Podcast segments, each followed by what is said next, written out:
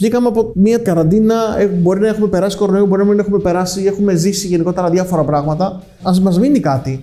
Α αλλάξουμε λίγο προς το καλύτερο. Δηλαδή, αυτό λένε όλοι. Θέλουμε να κάνουμε ένα restart στη ζωή μας. Το restart ξεκινάει από εμάς.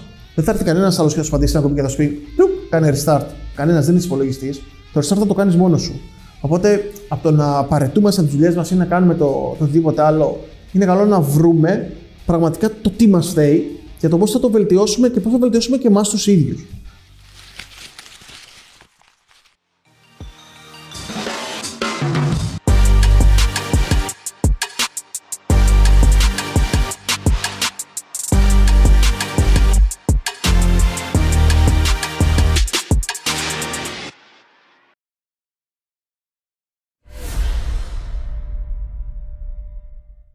Γεια σας και καλώς ήρθατε σε ένα ακόμα Business Talks. Είμαι ο Δημήτρης και όπως πάντα έχω μαζί μου τον Χάρη και τον Άλεξ. Καλησπέρα, παιδιά. Γεια σε όλους. Καλησπέρα. Και σήμερα έχουμε την τιμή να είναι μαζί μας ο Τάσος Βελιάδης. Γεια σου, Τάσο. Χαίρετε. Ο οποίος είναι πάνω από 10 χρόνια στο χώρο του marketing και είναι partner στη διαφημιστική Social Lab. Σήμερα θα μιλήσουμε για το χώρο της διαφήμισης, θα μιλήσουμε για το τι γίνεται πίσω από τις πόρτες για να βγει η διαφήμιση που εσείς βλέπετε στην τηλεόραση. Πω, πω, πω. Και θα πούμε τέτοια πολύ ωραία πράγματα ε, γύρω από αυτόν τον χώρο που πολλοί δεν τα γνωρίζουν. Τάσο, καλώς ήρθες. Και Καλώς σας ευχαριστώ πάρα βρήκα. πολύ που είσαι εδώ. Και εγώ. Για να ξεκινήσουμε, ας, ας πάσουμε λίγο τον πάγο με την πιο σημαντική ερώτηση Όπα. που πρέπει να την ξέρουν όλοι όσοι βλέπουν. Τι κάνει μια διαφημιστική εταιρεία πέρα από το προφανές που είναι να διαφημίζει τα brands; Πολύ δυνατό, πολύ καλό. Γενικότερα θα πω το, το εξής. Πρώτα απ' όλα, χαιρετώ και εγώ. Γεια σας, είμαι ο Τάσος Βελιάδης. Ε, θα πάρω το σοβαρό μου ύφος τώρα για το επεισόδιο. Ε, λοιπόν, όλα για μένα. μην γελάτε, μην γελάτε. Όλα για μένα ξεκινάνε από τη στρατηγική. Δηλαδή, μπορεί εμείς στην, στην τελική να βλέπουμε το τελικό αποτέλεσμα, δηλαδή είτε είναι στην τηλεόραση, είτε είναι στο digital, είτε είναι σε οποιοδήποτε άλλο μέσο. Οπότε βλέπουμε μια καταχώρηση, ένα banner, ένα post είτε οτιδήποτε. Όλα έχουν μια πολύ μεγάλη διαδικασία όμως για να ξεκινήσουν. Οπότε πρέπει να έχεις μέσα κομμάτια που κάνουν στρατηγική, πρέπει να έχεις κομμάτια που κάνουν client service, πρέπει να υπάρχουν media, πρέπει να υπάρχει το δημιουργικό εννοείται που θα βγάλει την ιδέα και όλα αυτά συνθέτουν ουσιαστικά μια οργανωμένη εταιρεία για να μπορέσεις να έχεις και ένα τελικό αποτέλεσμα το οποίο να είναι, ε, να είναι καλό ουσιαστικά για να μπορείς να φέρεις και αποτελέσματα στον πελάτη. Αυτά είναι από τη μεριά της διαφημιστικής. Αλλά ουσιαστικά όλα ξεκινάνε από πολύ πιο πριν και ξεκινάνε από τον ίδιο τον πελάτη. Δηλαδή εξαρτάται από το τι brief θα πάρεις από τον πελάτη, ποια είναι τα ζητούμενα του πελάτη, τα θέλω του και πώς αυτά τα, θα τα, και θα τα αποδομήσεις και θα φτιάξεις το δικό σου ουσιαστικά δημιουργικό brief για να πάει στο δημιουργικό και να μπορεί να δουλευτεί το τελικό αποτέλεσμα. Οπότε είναι μια μεγάλη διαδικασία. Να πω την αλήθεια, εγώ θα, αν μπορούσα να χαρακτηρίσω τον εαυτό μου, θα έλεγα ότι είμαι μαέστρος αυτής της διαδικασίας. Καθώς είμαι αυτός που δημιουργεί τη στρατηγική μέσα στην εταιρεία. Οπότε πρέπει να έχω, πολύ, έχω πόδια σε όλα τα τμήματα. Είμαι και στο δημιουργικό και στο client service και στην επικοινωνία με τον πελάτη για να έχουμε μια πολύ καλή ροή πληροφοριών και να βγάζουμε και το αποτέλεσμα που θέλουμε. Και Ως συντονίζει αυτά τα εταιρεία. τμήματα για να βγει το τελικό αποτέλεσμα το οποίο εσύ αρ- αρχικά με τους συνεργάτες σου έχετε καθορίσει ότι πρέπει να βγει έτσι. Ακριβώς. Για μας υπάρχουν κάποια στάνταρ στη δουλειά μας. Δηλαδή πρέπει να έχεις μια ποιότητα ε, στη δουλειά σου και για να πας μπροστά, αλλά και για να κάνεις δουλειές οι οποίες πραγματικά θα αναδειχθούν. Και το βασικό πλέον είναι, εκτός από το να φέρνεις αποτελέσματα στους πελάτες σου, να μιλάει και ο κόσμος. Γιατί έχει αλλάξει και ο χώρος διαφήμισης πάρα πολύ τα τελευταία χρόνια. Οπότε θες να δημιουργήσεις δουλειές οι οποίες θα συζητηθούν για καλό λόγο, εννοείται. Αυτό ήθελα να σε ρωτήσω, γιατί- Ναι, ναι. Ε, το είδα στο ύφος σου. ναι, ναι. Υπάρχει ας πούμε αυτό το quote που σίγουρα όλοι έχουν ακούσει, ε, το οποίο προέρχεται βέβαια από την αμερικανική κουλτούρα, το οποίο λέει ότι δεν υπάρχει αρνητική διαφήμιση, ότι όλα είναι διαφήμιση. Εσύ συμφωνείς με αυτή τη θεωρία ή πιστεύεις ότι πρέπει να είναι καλή η διαφήμιση; Όχι, διαφωνώ με αυτή τη θεωρία. Δεν μπορώ να πιστέψω ότι κάνοντα share κάποιον για κάτι αρνητικό θα, θα καταφέρεις να φέρεις πωλήσεις σε ένα brand. Ενώ μπορώ να πιστέψω και το έχω δει και να συμβαίνει ότι κάνοντας, μοιράζοντας ουσιαστικά μια διαφήμιση η οποία είναι πάρα πολύ καλή, είτε είναι ένα post, είτε είναι μια καταχώρηση, είτε μια πολύ ωραία δουλειά στην τηλεόραση, όταν μπουν στη διαδικασία οι χρήστες να τη μοιραστούν και να μιλήσουν για αυτή, ναι, φέρνει αποτελέσματα. Και φέρνει και αυτό που θέλουμε πλέον, που είναι το word of mouth. Δηλαδή έχει αλλάξει πάρα πολύ ο κόσμος διαφήμιση τα τελευταία χρόνια με τα social media. Γιατί ο κόσμος είναι στα social media, μιλάει πλέον πάρα πολύ στα social media, το βλέπετε σίγουρα και εσείς οι ίδιοι. Και απ' την άλλη είναι πολύ πιο willing στο να μοιραστεί πράγματα, ακόμα και από τα ίδια τα brands, τα οποία θα του κάνουν κλικ ή θα ταιριάζουν γενικότερα στα interest που έχει εκείνη την περίοδο. Οπότε, για να σου το απαντήσω, θεωρώ ότι το θετικό buzz σου φέρνει πολύ, το αρνητικό buzz μπορεί να σε βάλει και σε ένα πολύ περίεργο ε, μονοπάτι. Οπότε πρέπει να σκεφτείς αν έχεις μια αρκετά καλή στρατηγική στο τι ακριβώς θες να κάνεις ή αν έχεις κάποιο αρνητικό buzz να ξέρεις και πώς θα απαντήσεις σε, σε, σε αυτά τα πράγματα, αν χρειάζεται να απαντήσεις. Βέβαια, είπες για τα social media. Ε, Παρ' όλα αυτά, επειδή εμείς είμαστε μέσα στο χώρο, βλέπουμε ότι υπάρχει πάρα πολύ αρνητική ενέργεια στα social media και πολύ τοξικότητα. Οπότε, ακόμα και αν είναι μια θετική διαφήμιση, κάποιος κάτι θα βρει να σχολιάσει. Εσείς πώς αντιμετωπίζετε όλο, όλη αυτή την κατάσταση; άμα, ας πούμε, μπει κάποιος και ξεκινάει να λέει αρνητικά πράγματα για τη διαφήμιση που έχετε φτιάξει. Εσύ πώς το αντιμετωπίζετε. Και να προσθέσω και εγώ κάτι που μπορεί να προσθέσει αξία στην ερώτηση. Αυτό, αυτό το τελευταίο είναι τα δύσκολα. Γίνεται αυτό που λέει και έρχεται μετά ένας πελάτης σας και σας λέει ότι κοίταξε να δεις, καλή διαφήμιση, αλλά εδώ πέρα ο κόσμος βρίζει. Τι γίνεται, γιατί, γιατί γίνεται αυτό το πράγμα; Πώς το διαχειρίζεσαι αυτό; Εξαρτάται πόσο ο καθένας αντιλαμβάνεται το θέμα κρίσης. Πρώτα απ' όλα. Εξαρτάται πόσο έτοιμο είναι το brand, εξαρτάται πόσο έτοιμη είναι η διαφημιστική, εξαρτάται από πάρα πολλά πράγματα και πόσο καλά έχεις τρώσει τη στρατηγική σου για να δημιουργήσεις, για να περιμένεις ουσιαστικά το τι θα γίνει. Πιστεύω ότι ό,τι και να δημιουργήσεις θα έχεις αρνητικά σχόλια. Γιατί ο καθένας βρίσκεται πίσω από μια οθόνη ενός κινητού, ενός υπολογιστή. Πολλές φορές υπάρχει ανωνυμία, οπότε του είναι πολύ πιο εύκολο να μπει στη διαδικασία να κράξει το οτιδήποτε. Το βλέπουμε. Γενικότερα υπάρχει και αρκετό hate τα, τα τελευταία χρόνια. Σκεφτείτε όλη τη φάση με το εμβολιασμένους εμβολιαστές αντιεμβολιαστές. Όλο αυτό που έχει γίνει, ειδικά στο Facebook, έχει κάνει, θα έλεγα, και κακό στο ίδιο το μέσο. Γιατί πλέον ένα μεγάλο ποσοστό σχολείων που είχε στα τελευταία χρόνια ήταν τέτοιου είδους. Και γινόταν γενικότερα ο χαμός. Γενικά υπάρχει πολύ πόλωση. Υπά, υπάρχει πάρα πολύ. Και εντάξει, είναι λογικό γιατί, να πω την αλήθεια, και το Facebook έχει γίνει ένα μέσο στο οποίο πραγματικά μπαίνει και βλέπεις ειδήσεις. Δηλαδή, πλέον γίνεται σεισμός και αντί να ανοίξεις το, το, το Ινστιτούτο, ας πούμε, θα μπεις στο Facebook να δεις ποιος άλλος έχει γράψει ότι γίνεται σεισμός. Δηλαδή, οτιδήποτε γίνεται, μπαίνεις και το βλέπεις πλέον από το, από το Facebook. Οπότε, αντίστοιχα, υπάρχουν οποιαδήποτε είδηση βγαίνει, θα δεις και τη μία πλευρά, θα δεις και την άλλη πλευρά. Γιατί πρώτα απ' όλα δεν είμαστε όλοι ίδιοι, όλοι έχουμε διαφορετικές απόψεις, δεν ψηφίζουμε όλοι το ίδιο πράγμα, δεν έχουμε δεν πιστεύουμε στην ίδια ομάδα, δεν πιστεύουμε στον ίδιο Θεό. Έχουμε πολύ διαφορετικές απόψεις μεταξύ μας. Τι το συμβαίνει και με τη διαφήμιση. Δηλαδή δεν υπάρχει μια διαφήμιση που θα αρέσει σε όλους. Υπάρχει μια διαφήμιση που θα αρέσει ή μπορεί να περάσει κάποια μηνύματα στο κοινό που έχεις εσύ σαν στόχο.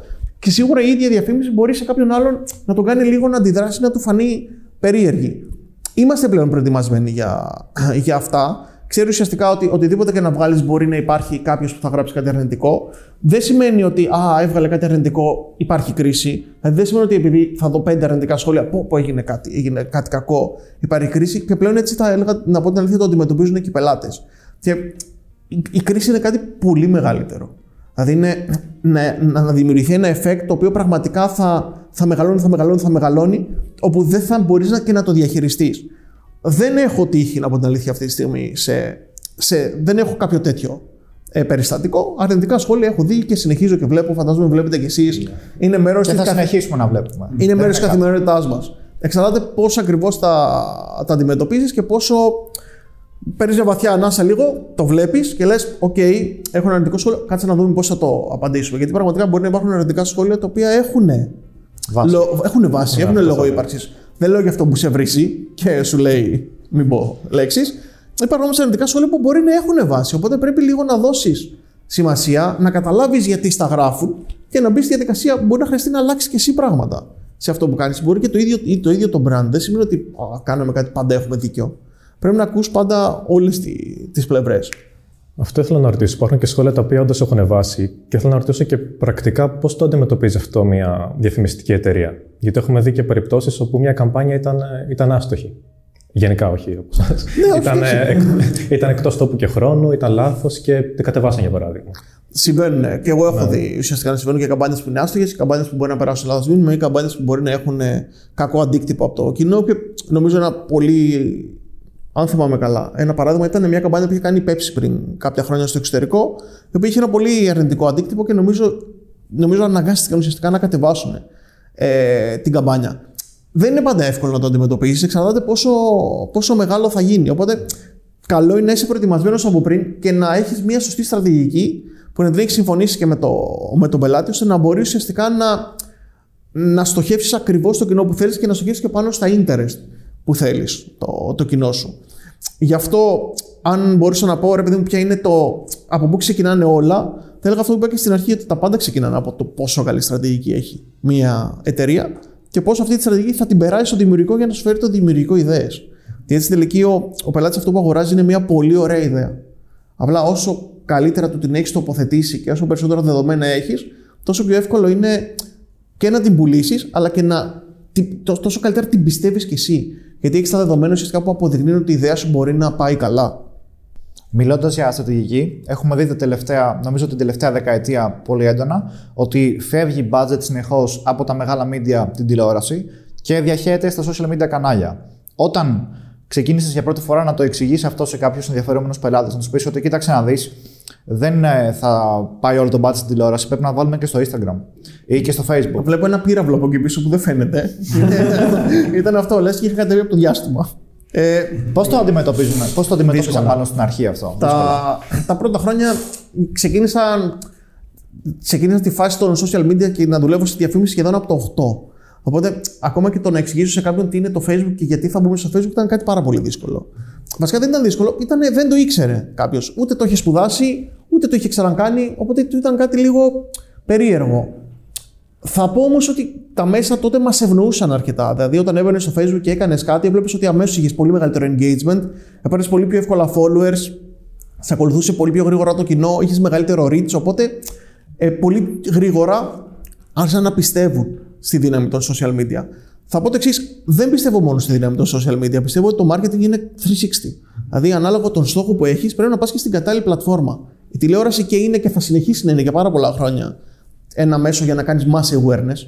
Δηλαδή, να, να πιάσεις πάρα πολύ μεγάλο μέρος του κοινού και σίγουρα το να κάνεις μια διαφήμιση στην τηλεόραση η οποία είναι γαμάτη, συγγνώμη για αυτό που θα πω, είναι κάτι το οποίο και μετράει και όντως μπορεί να σου δώσει όθηση και η διαφήμιση σου και από την τηλεόραση να περάσει στα social media. Τα social media, το, το καλό για μένα που δουλεύω πάρα πολύ στον χώρο της διαφήμισης και του marketing και έχουμε ξεκινήσει και ως digital, είναι ότι μας παρέχουν πάρα πολλές πληροφορίες. Δηλαδή, έχεις πάρα πολλές πληροφορίες και πάρα πολλά δεδομένα για το τι κάνουν οι χρήστες, πώς θέλουν να κινηθούν, τι τους αρέσει, τι δεν τους αρέσει, τι θέλουν να δουν στο YouTube, τι θέλουν να δουν στο Facebook, τι θέλουν να δουν στα άλλα μέσα. Αυτό είναι το καλό. Το κακό, πολλές φορές ότι τα social media εξελίσσονται τόσο γρήγορα που ακόμη και οι πελάτες δυσκολεύονται λίγο να τα ακολουθήσουν. Δηλαδή, τα τελευταία χρόνια μιλάμε πάρα πολύ για TikTok. Ε, πάρα πολλοί άνθρωποι που είναι π.χ. 40 plus δεν έχουν καν TikTok στο κινητό τους ή δεν ξέρουν καν πώς δουλεύει το TikTok. Οπότε το να πάω να σου πω εγώ, έλα να μπεις σε ένα μέσο το οποίο είναι ε, για νεανικά κοινά, OK, okay, θα μου πεις. Απ' την άλλη, μάλλον μπορεί να με κοιτάξεις και λίγο περίεργα και θα μου πεις: OK, πώς θα μπω, δεν το ξέρω, δεν το έχω κάνει.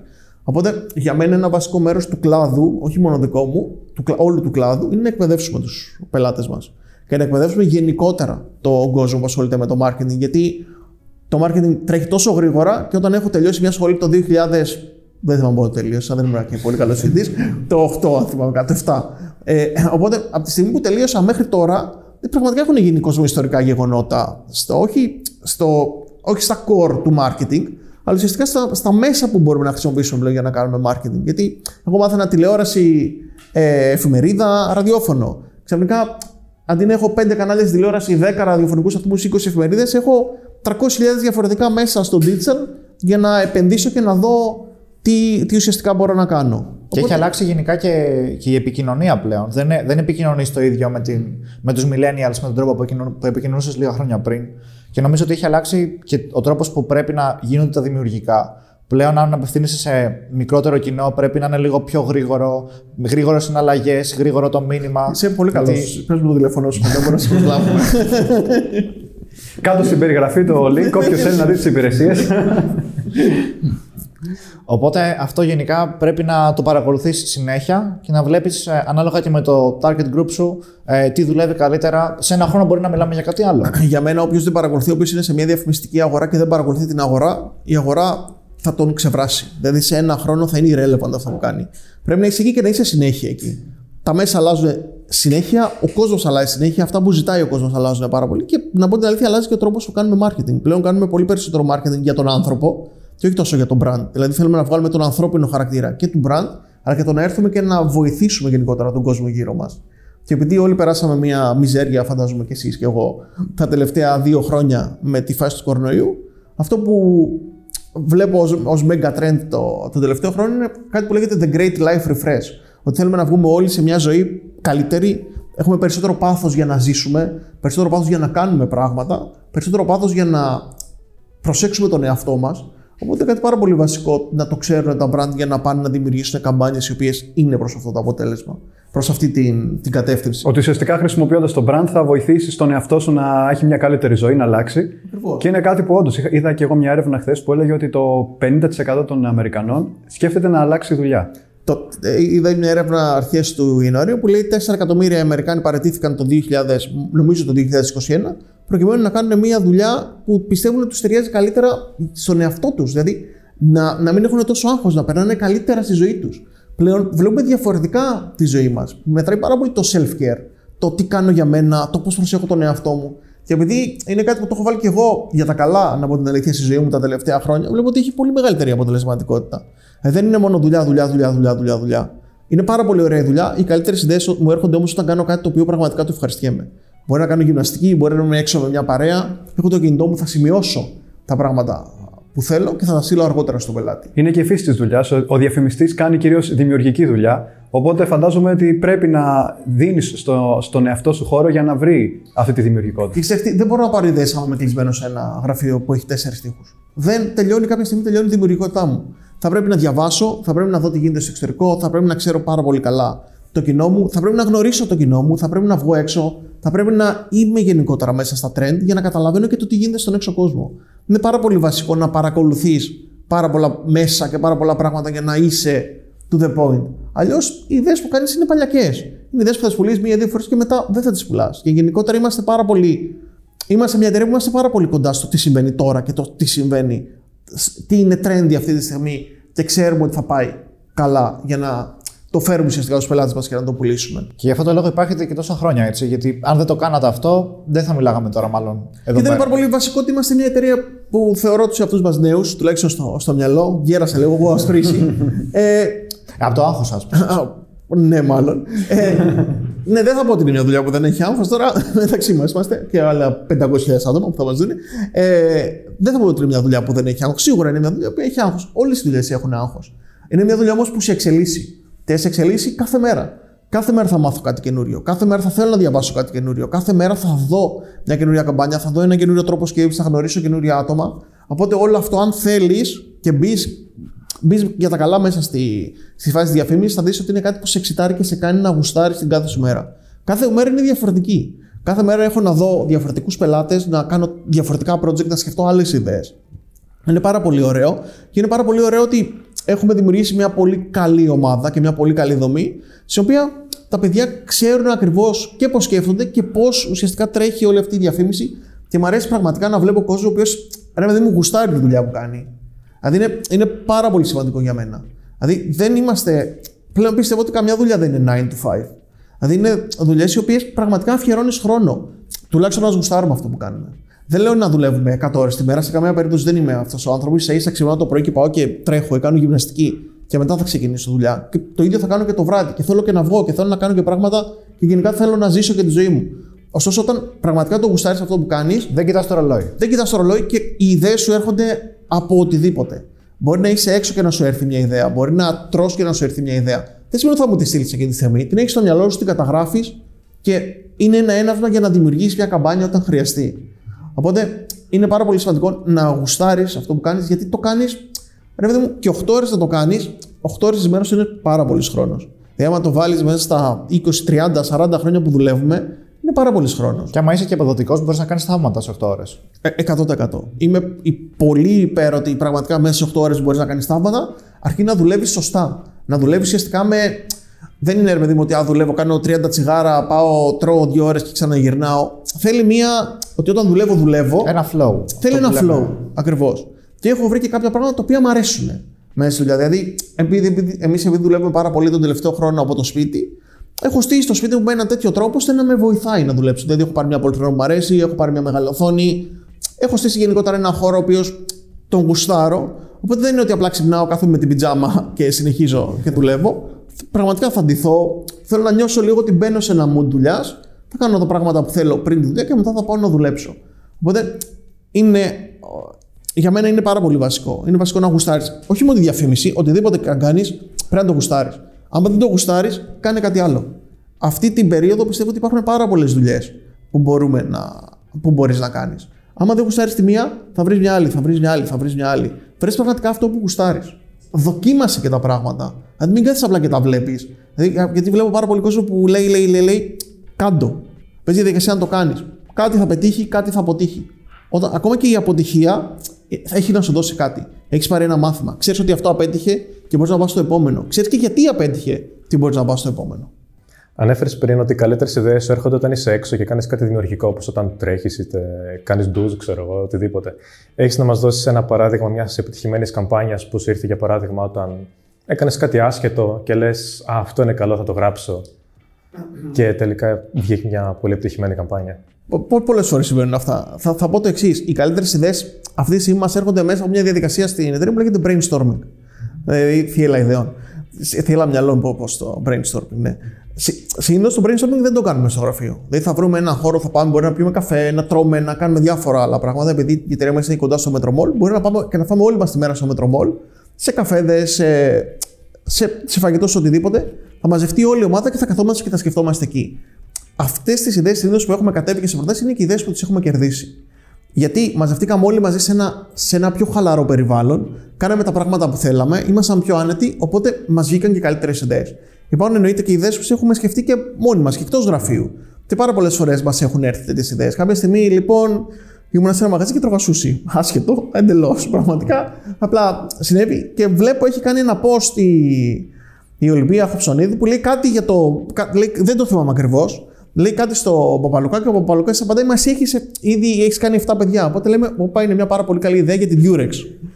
Οπότε λέμε: Θα του στείλουμε ένα press kit με Durex και ρε παιδί μου, δεν θυμάμαι ακριβώς ποια ήταν η ιδέα να είμαι ειλικρινής αυτή τη στιγμή. Θυμάμαι ότι έγινε χαμός. Δηλαδή το πήρανε και μετά επειδή το ανέβασε η Ολυμπία Χοψονίδου, ότι η εταιρεία, γνωστή εταιρεία μου έκανε δώρο ε, ένα, ένα kit ουσιαστικά. Μετά το πιάσανε όλα τα μέσα, είτε είναι αθλητικά είτε είναι ειδησιογραφικά και το παίζανε πάρα πολύ όλη αυτή την είδηση. Οπότε έγινε ένας πανικός. Είχε γίνει viral. Είχε γίνει viral, ναι.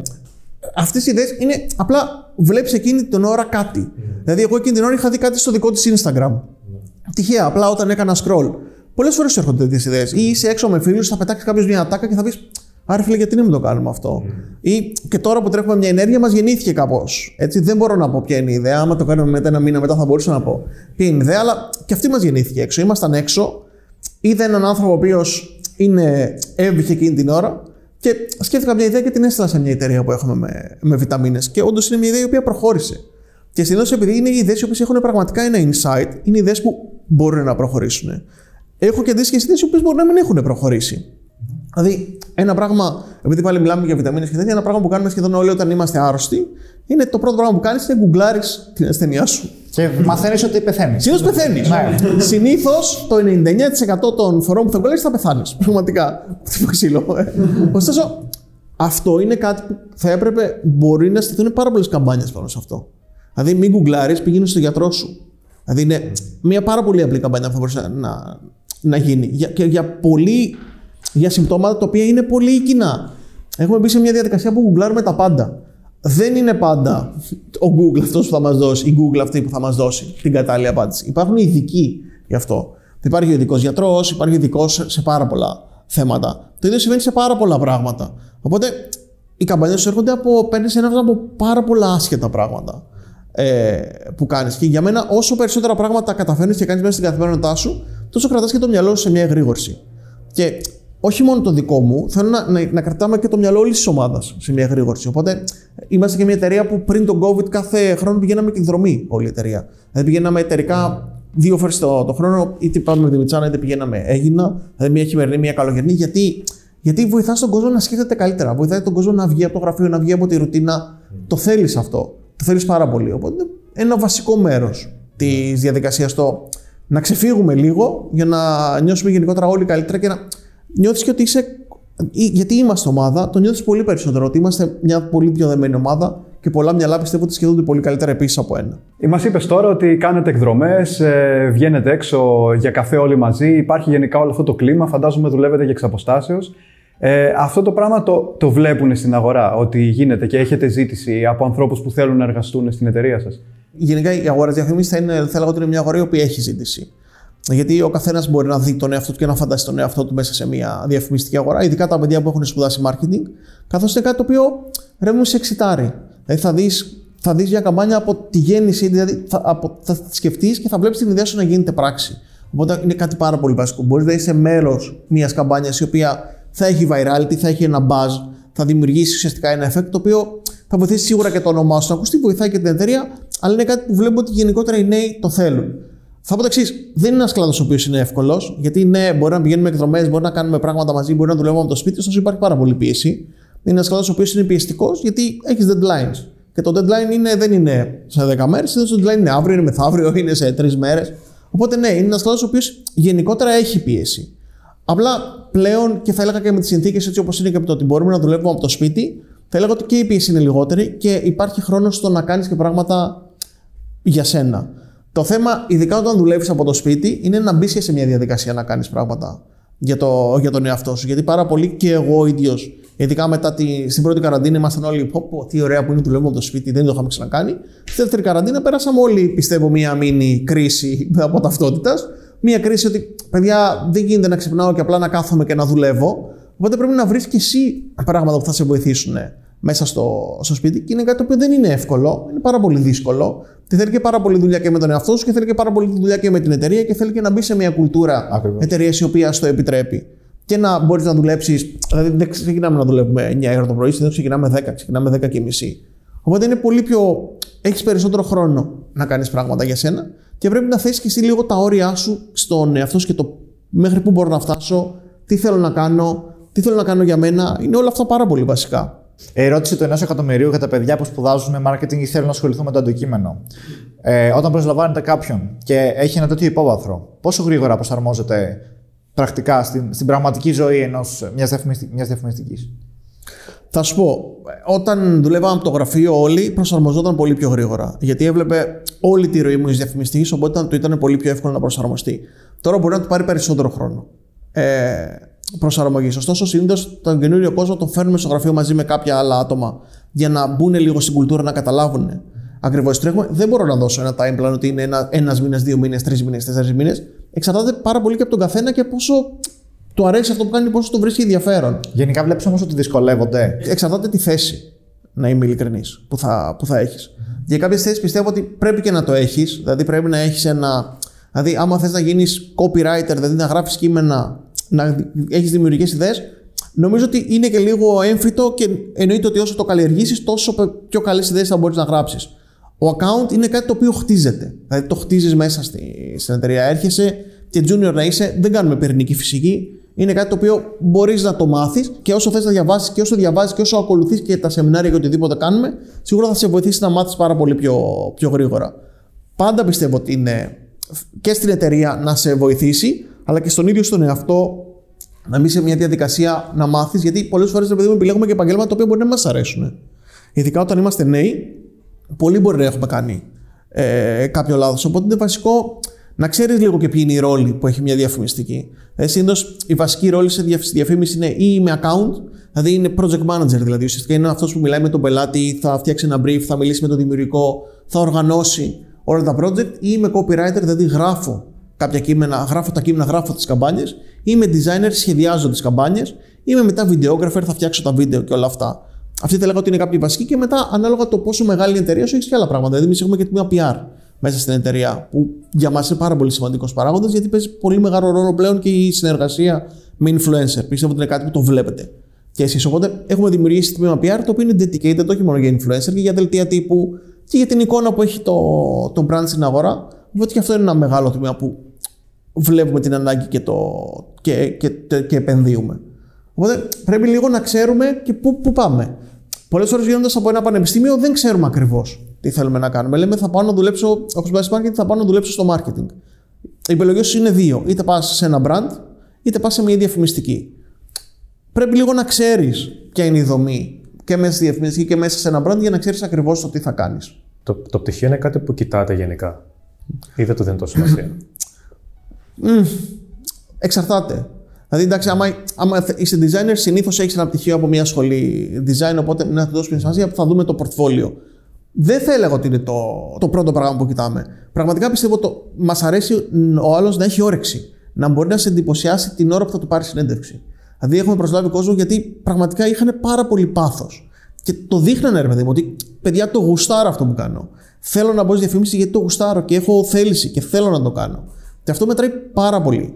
Ειδικά στις δικές μας δουλειές που πραγματικά κανένας δεν σε μαθαίνει το πώς ακριβώς τρέχεις μια καμπάνια ή το πώς ακριβώς δουλεύουν τα social media. Σε κανένα πανεπιστήμιο δεν το, δεν το μαθαίνουν, δεν είναι στο Πραγματικά. core. Δεν αναφέρεται καν, όχι απλά δεν, ε, δεν το μαθαίνουν. Ακόμα χειρότερα. Ναι. Δεν είναι στο core. Νομίζω πλέον σε κάποια το μαθαίνουν, για να είμαι ειλικρινής. Νομίζω ότι Τουλάχιστον αναφέρεται. ε, πριν από 2-3 χρόνια που τελειώσαμε δεν υπήρχε κάτι εντός. Οπότε μπαίνει σε μια εταιρεία της οποία δεν ξέρεις ακριβώς το τι θα κάνεις. Και πραγματικά το ότι μπορεί να έχεις ένα πολύ επιτυχημένο Instagram δικό σου ή ένα πολύ επιτυχημένο Facebook ή TikTok, δεν σημαίνει ότι μπορείς να διαχειριστείς έναν πελάτη. Γιατί ο πελάτης έχει πολύ συγκεκριμένα θέλω, πολύ συγκεκριμένα guidelines και πολύ συγκεκριμένες προτάσεις. Εμείς εδώ στο προφίλ μας κάνουμε αυτό που μας ταιριάζει. Και αυτό που σου ταιριάζει, λογικά το κάνεις και πάρα πολύ καλά γιατί σου βγαίνει και λίγο αυθόρμητα από την αλήθεια. Οπότε θέλει θάρρος και θράσος για να κάνεις το δικό σου branding και σίγουρα θέλει γνώσεις. Για να κάνεις το branding του πελάτη θέλει και υπομονή, θέλει και να καταλαβαίνεις γενικότερα πώς δουλεύει το business και να θέλεις να μπεις μέσα στο business και θέλει γενικότερα πάρα πολλά ε, skills τα οποία θα τα αναπτύξεις αν θες να τα αναπτύξεις. Απλά είναι καλό να, να το ξέρεις. Ε, δεν είναι ότι απλά κάθομαι μπροστά σε μια οθόνη. Α, τι εσείς κάνετε τα social media, εντάξει, απλά βάζετε ποστάκια. Όχι, δεν κάνουμε αυτό. Μεγάλη παρανόηση γενικά. Είναι αυτό. τε- τεράστια Ε, παρανόηση. Στην αγορά, ναι. Ναι, ναι, είναι τεράστια παρανόηση. Α, και τι κάνεις, κάτσε μπροστά σε έναν υπολογιστή και δουλεύεις. Οκ. Έλα να το κάνεις και θα δεις ότι δεν είναι τόσο, το, τόσο απλό. Υπάρχει μια στρατηγική από πίσω. Πρέπει να ακολουθείς συγκεκριμένα πράγματα. Πρέπει να κάνεις συγκεκριμένα πράγματα. Υπάρχει ένας πελάτης ο οποίος ζητάει συγκεκριμένα πράγματα. Οπότε πρέπει να μπορείς να καλύψεις στον χρόνο που έχεις τα ζητούμενα του πελάτη ή να του πεις ότι κοίτα αυτό δεν βγαίνει τώρα, θα βγει αργότερα. Και η διαπραγμάτευση είναι ένα ισχυρό εργαλείο όταν θέλεις να είσαι ένας καλός account. Τώρα μπορείς ουσιαστικά να έχεις μια καλή σχέση με τον πελάτη και να μπορείς να του πεις ότι δεν βγαίνει τώρα, θα βγει σε πέντε μέρες, θα βγει σε τρεις μέρες, θα βγει σε τέσσερις μέρες. Αυτό είναι το ένα πρόβλημα με τη διαχείριση του πελάτη. Το άλλο πρόβλημα είναι όταν ο πελάτης επεμβαίνει πάρα πολύ στη δουλειά σου και σου λέει: OK, ωραία ιδέα σου, αλλά θα το κάνουμε λίγο έτσι, λίγο αλλιώς και θέλω και το ένα και το άλλο και το παράλληλο. Αυτό πώς το αντιμετωπίζετε; Και εδώ θα πω ότι όσο μεγαλώνεις, μαθαίνεις και να το αντιμετωπίζεις καλύτερα. Και αρχίζεις και πιστεύεις και πολύ περισσότερο στις ιδέες σου. Οπότε, όταν, όταν πιστεύεις πολύ σε μια ιδέα, συνήθως θα κάνεις και τον πελάτη να πιστεύει σε αυτήν, οπότε να μην έχει τόσο. Να μην, Να μην έχει ανασφάλεια ουσιαστικά. ναι, να μην έχει ανασφάλεια, να σε εμπιστευτεί, οπότε να πει: OK, αφού μου το είπαν, πάμε να το κάνουμε. Αυτό για μένα η βασική λέξη στο business είναι η εμπιστοσύνη. Πραγματικά είναι βασική λέξη σε αυτό που κάνουμε. Το πόσο θα σε εμπιστευτεί ένας πελάτης και θα σε αφήσει πραγματικά να κάνεις τη δουλειά σου. Εννοείται ότι οι πελάτες επεμβαίνουν, είναι το δικό τους brand. Δεν γίνεται να, να. Και είναι το brand που ξέρουν καλύτερα. Σίγουρα ο πελάτης μου ξέρει πολύ καλύτερα από μένα το brand του. Του δουλεύει 2 χρόνια, 3, 10, 50 χρόνια ανάλογα ποιος είναι και πόσο το έχει χτίσει. Οπότε το ξέρει πολύ καλύτερα. Οπότε θέλω να μου δώσει τα core values του, του brand, αλλά να έρθει μετά και να ακούσει και τη δικιά μου στρατηγική και τον τρόπο που θέλω να, να βγάλω τη διαφήμιση είτε στην τηλεόραση είτε στο digital. Αν βγάζουμε καμπάνιες οι οποίες είναι πραγματικά οι καμπάνιες του πελάτη, δεν μας χρειάζεται ο πελάτης. Α βρει μια εταιρεία παραγωγή να τα κάνει μόνος του. Δεν μου αρέσει η έννοια πελάτης, μου αρέσει η έννοια συνεργάτης. Οι συνεργάτες πρέπει να ακούει ο ένας τον άλλον. Είναι πάρα πολύ βασικό να, κάνεις, να μπορείς να κάνεις debate και να μπορείς να κάνεις διάλογο με τον συνεργάτη σου. Και όσο περισσότερο σε ακούνε, πιστεύω τόσο καλύτερες δουλειές βγαίνουν. Και γι' αυτό πολλές φορές θα δείτε ότι οι καλύτερες δουλειές διαφημιστικών βγαίνουν μετά από κάποια χρόνια συνεργασίας ή κάποιους μήνες συνεργασίας. Μπορεί η πρώτη δουλειά να είναι ωραία, αλλά συνήθως το χτίσιμο που κάνεις το κάνεις μετά από κάποιους μήνες. Θεωρώ όμως ότι μερικές φορές λογικά συμφωνείς ότι πρέπει να πατήσεις κάπου πόδι άμα μπαίνει πάρα πολύ. Άμα κάνει πολύ interference με τη δουλειά σου, να του πεις ότι με πληρώνεις επειδή ξέρω να κάνω τη δουλειά μου σωστά. Ε, κοίτα, θα σου πω το εξής. Όταν πας σε ένα γιατρό και σου πει ότι έχεις κάτι στην καρδιά σου, μάλλον θα σημαίνει ότι κάτι έχεις στην καρδιά σου. Ε, δεν είμαι γιατρός. Όχι, το Google μου είπε κάτι άλλο. το Google μπορεί να σου έχει πει κάτι άλλο, πραγματικά. Το Google μπορεί να σου πει ότι δεν έχεις, μπορεί να πεθάνεις, το οτιδήποτε. Ο καθένας είναι ειδικός στο, στον τομέα του. Δηλαδή, απλά στη διαφήμιση ή στα social, επειδή ο καθένας τα χειρίζεται στο κινητό του, πολλές φορές σου λέει Ε, μα το ξέρω, μα έχω δει αυτό, μα, μα γίνεται αυτό. Είναι λογικό γιατί είναι κάτι που, ε, που ο καθένας το βλέπει, το ζει στην καθημερινότητά του. Αλλά δεν πάει ακριβώς έτσι. Δηλαδή, η στρατηγική που έχουμε φτιάξει είναι αυτή που σου δίνει τον λόγο και ουσιαστικά αυτή που κρατάει και την ιδέα σου ζωντανή. Ότι η ιδέα σου δεν βασίζεται σε υποκειμενικά κριτήρια, βασίζεται σε αντικειμενικά κριτήρια. Και έχεις βρει ποιο είναι το κοινό του, ξέρεις ακριβώς ποια είναι τα values τα δικά του, ξέρεις ακριβώς ποιο είναι το customer journey του καταναλωτή, ξέρεις ποια είναι τα trends και ξέρεις και σε ποια κανάλια ή social media ή μη θα πας και θα παίξεις ουσιαστικά την καμπάνια του. Οπότε όταν έχεις αυτά τα πέντε κουτάκια, είναι πολύ πιο βατό το να τοποθετηθείς και να πεις ότι παιδιά, αυτό που σας κάνω και αυτό που σας έφερα βασίζεται πάνω σε αυτά. Αν συμφωνείτε, το πάμε μαζί. Αν δεν συμφωνείτε, δεν είμαστε εδώ για να κάνουμε απλά την παραγωγή. Δεν θα πήγαινε στις διαφημιστικές ο πελάτης, θα πήγαινε απευθείας σε μια εταιρεία παραγωγής. Συνήθως οι πελάτες πάνε στη διαφημιστική και η διαφημιστική θα βρει μια εταιρεία παραγωγής. Οπότε είναι βασικό, γι' αυτό λέω η εμπιστοσύνη είναι το βασικό, η βασική λέξη, η λέξη κλειδί σε όλο το business. Πιστεύεις ότι στο ελληνικό οικοσύστημα το επιχειρηματικό υπάρχει εμπιστοσύνη; Ναι. Και έχω δει και φανταστικές δουλειές να βγαίνουν. Και νομίζω ότι όσο περνάνε τα χρόνια πλέον η εμπιστοσύνη προς τη διαφημιστική είναι κάτι το οποίο και μεγαλώνει και ως προς εμάς, γιατί και εμείς έχουμε μεγαλώσει σε εταιρεία, αλλά και γενικότερα προς το, προς τον κλάδο. Και γι' αυτό βλέπουμε και πάρα πολλές δουλειές να βγαίνουν και βλέπω δουλειές οι οποίες πραγματικά θέλουν αρχίδια για να βγουν. Οπότε χαίρομαι και στον κόσμο που έχει καταφέρει και τις έχει βγάλει και στην δικιά μου ομάδα που έχει καταφέρει να βγάλει τέτοιες δουλειές και στις άλλες διαφημιστικές που έχουν καταφέρει να βγάλουν. Δουλειές οι οποίες θέλανε πολύ θάρρος και πολύ θράσος για να βγουν και πραγματικά ήθελε και πελάτες με balls για να καταφέρουν να να βγάλουν τέτοιες καμπάνιες. Να πούμε τώρα εδώ πέρα στον κόσμο Βοδιά ότι ο Τάσος έχει διαχειριστεί και πολλές από τις καμπάνιες της Durex που έχουν γίνει viral ε, και νομίζω ότι πολλοί δεν μπορούν να ξέρουν ε, όταν βλέπουν κάτι που τους αρέσει ποιος κρύβεται πίσω από αυτό. Ε, λοιπόν, ο Τάσος κρύβεται πίσω από αυτό. Εντάξει, δεν κρύβεται μόνο ο Τάσος. Είναι μια ομάδα. Είναι μια ομάδα, αλλά τώρα που, που έχουμε. Απλά είσαι το μένα μπροστά μου. Ναι, ναι. να πω. Γιατί αυτό είναι το σωστό. Δεν, δεν σκέφτομαι εγώ τις ιδέες. Δηλαδή, έχω, υπάρχει μια στρατηγική κατεύθυνση, έχει επικοινωνηθεί στον πελάτη, αλλά τι ιδέε σκέφτεται το δημιουργικό. Οπότε υπάρχει μια μεγάλη ομάδα ανθρώπων που σκέφτονται ουσιαστικά τις ιδέες για τη, την Durex. Εγώ το, τις περισσότερες φορές λέω πω, αυτό όντως πρέπει να το κάνουμε. Ε, και πραγματικά χαίρομαι που ο πελάτης μας ακούει. Δηλαδή είναι πάρα, πάρα, πάρα πολύ σημαντικό. Ε, και νομίζω ότι το έχει βγει σε καλό. Υπάρχουν ιδέες και θεωρώ ότι πολλές φορές μπορεί να είχα μια ιδέα και μπορεί να είχα και πολύ καλύτερες ιδέες από αυτές που έχουμε βγάλει στην αγορά, οι οποίες δεν κατάφεραν να πείσω τον πελάτη, δεν μπορούσαν να κάνουν τον πελάτη να με εμπιστευτεί, οπότε δεν βγήκανε. Οπότε είναι βασικό skill το να μπορείς να, να κερδίσεις την εμπιστοσύνη του, του, του, πελάτη σου. Και νομίζω είναι σε όλα τα business πλέον αυτό. Ναι. Αυτό που ζητάει ο κόσμος είναι, επειδή έχουμε ζοριστεί πάρα πολύ και είμαστε και πάρα πολύ πλέον, έχουμε ζήσει και πολύ μόνοι μας τον τελευταίο καιρό, θέλουμε από τον κόσμο να. Δεν θέλουμε την παπάντζα. Θέλω την εμπιστοσύνη. Θέλω να έρθεις και να κερδίσεις πραγματικά την εμπιστοσύνη μου. Να μου πεις πράγματα τα οποία μπορείς να τα κάνεις. Και χτίζουμε έτσι ισχυρές ανθρώπινες σχέσεις. Ακριβώς. Χτίζει μια σχέση η οποία μπορεί να κρατήσει χρόνια. Δεν παίρνουμε πελάτες οι οποίοι λέμε Α, θα πάρω ένα πελάτη, θα τον έχω αυτό το μήνα, θα κάνω τρεις καμπάνιες και τελείωσε. Θέλουμε να παίρνουμε πελάτες οι οποίοι είναι ongoing. Δηλαδή, έχουμε πελάτες οι οποίοι έχουμε πάρα πολλά χρόνια. Δηλαδή, χτίζεις τη σχέση σου μέσα στα χρόνια και ο πελάτης εμπιστεύεται. Και όσο καλύτερη δουλειά του κάνεις και όσο και τον ακούς και σε ακούει και νιώθει ότι τον στηρίζεις, είναι πάρα πολύ σημαντικό. Όταν ξεκίνησε η καραντίνα, ένα από τα πράγματα που κάναμε είναι κάτσαμε σχεδόν σε όλους τους πελάτες και αλλάξαμε τη στρατηγική τους. Ήταν τεράστιο, τεράστιο δεν θα πω κόστος, τεράστια δουλειά σε μια εταιρεία να κάτσεις σχεδόν σε όλους τους πελάτες να αλλάξει στρατηγική. Γιατί, γιατί άλλαξε ο τρόπος, άλλαξε ο κόσμος βασικά. Άλλαξε ο τρόπος που βλέπουμε τον κόσμο, άλλαξε ο τρόπος και τα πράγματα που μπορούσαμε να κάνουμε. Οπότε το να στηρίζεις τον πελάτη σου σε μια δύσκολη στιγμή είναι κάτι πάρα πολύ σημαντικό. Πρέπει να είσαι μαζί του. Είναι οι συνεργάτες σου. Ρε παιδί μου, θέλω να γουστάρω να έχω το θάρρος να πάρω τηλέφωνο τους πελάτες μου και να μην λένε Α, κοίτα τη μαλακία μου έκανε. Είναι πάρα πολύ σημαντικό να μπορώ να τον στηρίξω στα δύσκολα.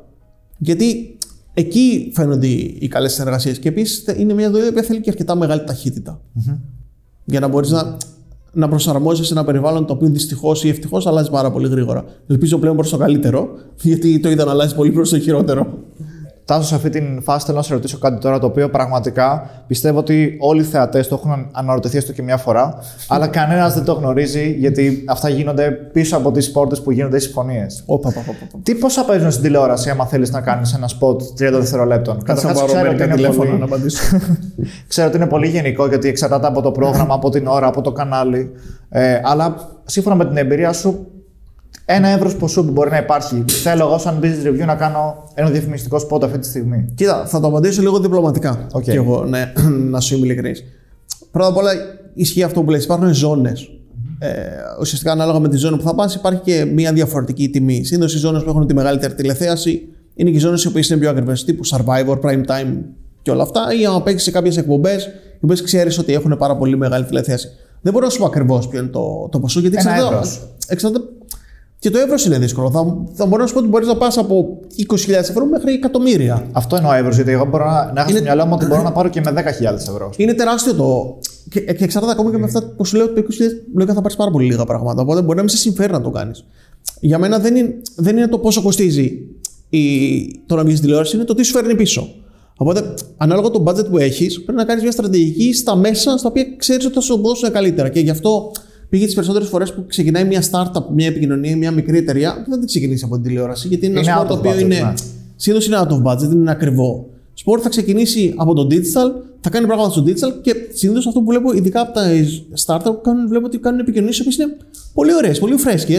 Και επειδή τώρα φτιάχνουν τα guideline τους, είναι και πιο διατεθειμένες να παίξουν περισσότερο, να κάνουν και πιο fun πράγματα και πιο entertaining. Οπότε έχω δει επικοινωνίες που είναι πάρα πολύ ωραίες. Οπότε θα έλεγα ότι ξεκινάς από το digital, βλέπεις πώς πάει και μετά επεκτείνεσαι και σε άλλα, και σε άλλα μέσα. Το καλό της τηλεόρασης είναι ότι σου φέρνει πολύ μεγάλο awareness. Δηλαδή, αν έχεις πραγματικά να διαθέσεις λεφτά, το awareness που θα σου φέρει πίσω είναι τεράστιο. Δηλαδή και τα clicks που θα δεις στο site σου θα είναι πάρα πολύ μεγάλα. Το θέμα είναι αυτά τα clicks να μπορείς να τα κάνεις conversion, δηλαδή πραγματικά να μπορείς να πουλήσεις. Οπότε, πολλές φορές δεν χρειάζεται όλες οι εταιρείες να ακούσουν τηλεόραση. Θα πω ότι χρειάζεται όλες οι εταιρείες να διαφημιστούν. Δηλαδή, χρειάζεσαι ένα μέσο το οποίο να ταιριάζει πολύ καλά στο κοινό σου. Π.χ. αν θα να στοχεύσει νέους, γιατί να βγει στην τηλεόραση.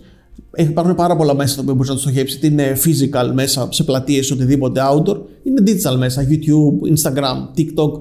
Οι νέοι είναι όλη μέρα εκεί, ξοδεύουν πάρα πολλές ώρες. Οπότε είναι τα μέσα που τους στοχεύεις πιο εύκολα. Αν θες να στοχεύεις άτομα που είναι πιο του σπιτιού ή μεγαλύτερης ηλικίας, εκεί σίγουρα η τηλεόραση μετράει περισσότερο και σίγουρα μετράει και, σε, και στι μεγαλύτερες ηλικίες. Και βέβαια και εκεί υπάρχει ένα trend βέβαια, ακόμα και τώρα οι μεγαλύτερες ηλικίες να μπαίνουν αρκετά στο digital.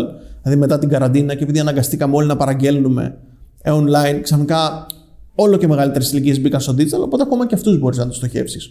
Αλλά η τηλεόραση παραμένει αυτό ότι φέρνει, σου φέρνει πάρα πολύ awareness. Δηλαδή μπορεί να δεις κάτι στην τηλεόραση και πλέον το βλέπεις και επειδή σε αρέσει τόσο πολύ, θα το, θα το ανεβάσεις και στο digital. Θα κάνεις share καμπάνια της τηλεόρασης. Το βλέπουμε να παίζει πάρα πολύ. Δηλαδή, ωραίες ιδέες που βγήκαν στην τηλεόραση ξαφνικά έγιναν viral ακόμα και στο digital. Αυτό το awareness όμως δεν έχω καταλάβει ποτέ ακριβώς πώς το μετράμε από τις διαφημίσεις της τηλεόρασης. Γιατί στα social έχουμε metrics, έχουμε audience insights, βλέπουμε ακριβώς ποιος βλέπει τη διαφήμιση. Σε όλα τα πράγματα υπάρχουν metrics. Στην τηλεόραση αυτό που αγοράζεις είναι GRP ουσιαστικά. Οπότε ξέρεις ότι θα αγοράσεις συγκεκριμένα GRP ανάλογα με το πότε θα, την ώρα που θα πας να παίξεις και σε ποια εκπομπή θα παίξεις. Για να δεις το awareness σου ή γενικότερα να δεις το τι σου απέφερε, Σίγουρα υπάρχουν πάρα πολλά metrics. Πρώτα απ' όλα, το πρώτο πράγμα που κάνουμε τις περισσότερες φορές όταν βλέπουμε μια διαφήμιση τηλεόραση και μας ενδιαφέρει είναι την γκουγκλάρουμε. Οπότε εκεί ακριβώς μπορεί να μετρήσει το interest, το πόσο interest είχε η συγκεκριμένη διαφήμιση μέσω Google Trend. Ναι, αλλά πώς ξέρει το... ότι προήλθε από τη διαφήμιση. Ξέρεις τις ώρες που παίζει διαφήμιση. Συνήθως την ώρα που θα δει κάποιος διαφήμιση, την ίδια ώρα θα μπει στη διαδικασία. Να γκουγκλάρει, άντε να μπει 20 δευτερόλεπτα μετά, ένα λεπτό μετά από τη στιγμή που θα δει διαφήμιση. Απ' την άλλη, σίγουρα βλέπεις και ένα τεράστιο traffic, θα δεις και ένα τεράστιο αλλαγή στο traffic στο site σου. Και μετά υπάρχουν και πάρα πολλές έρευνες που μπορείς να κάνεις. Δηλαδή, κάνεις focus group, κάνεις ποιοτικές έρευνες για να δεις πόσοι σε είδαν, πόσοι σε άκουσαν, πόσοι ξέρουν ουσιαστικά το brand σου. Οπότε χρειάζεται διάφορα. Υπάρχουν εργαλεία για να μετρήσεις την απόδοση. Απ' την άλλη, πλέον, όταν, πλέον επειδή δεν κάνουμε μόνο τηλεόραση, κάνουμε καμπάνιες που είναι 360 και θα βγω στην τηλεόραση και ταυτόχρονα θα βγω στο digital, θα βγω στην Google, θα βγω στα social, θα βγω παντού. Ε, μπορεί το, η μέτρηση σου να είναι λίγο πιο, πιο δύσκολη. Ωστόσο, όταν, έχω, όταν βγάλω μια πολύ ωραία καμπάνια, δεν θέλω να ρισκάρω και να τη βγάλω μόνο στην τηλεόραση. Θα κάνω 360 επικοινωνία για να ξέρω ότι θα πιάσω τον χρήστη σε περισσότερα touch points. Γιατί για να πουλήσεις, δεν θα πουλήσω από την πρώτη φορά που θα δει κάποιος τη διαφήμιση μου. Πρέπει να τη δει αρκετές φορές. Δεν πρέπει να το, υπο, να το εντυπωθεί. Αν θυμάμαι καλά, μετά τις 5 με 7 φορές πρέπει να έχω ένα frequency 5 με 7 και να αρχίσει ο χρήστης να ενδιαφέρεται για το προϊόν. Οπότε θα με δεις στην τηλεόραση, θα κάνω μια επικοινωνία μετά στο digital, θα μπει στο site μου, θα υπάρχει ε, το remarketing που θα τον ακολουθεί ή το retargeting. Θα δει κάποια post στο Facebook, θα δει κάποια post στο Instagram, θα δει μια καμπάνια που έχω τρέξει π.χ. στο YouTube ή στο TikTok.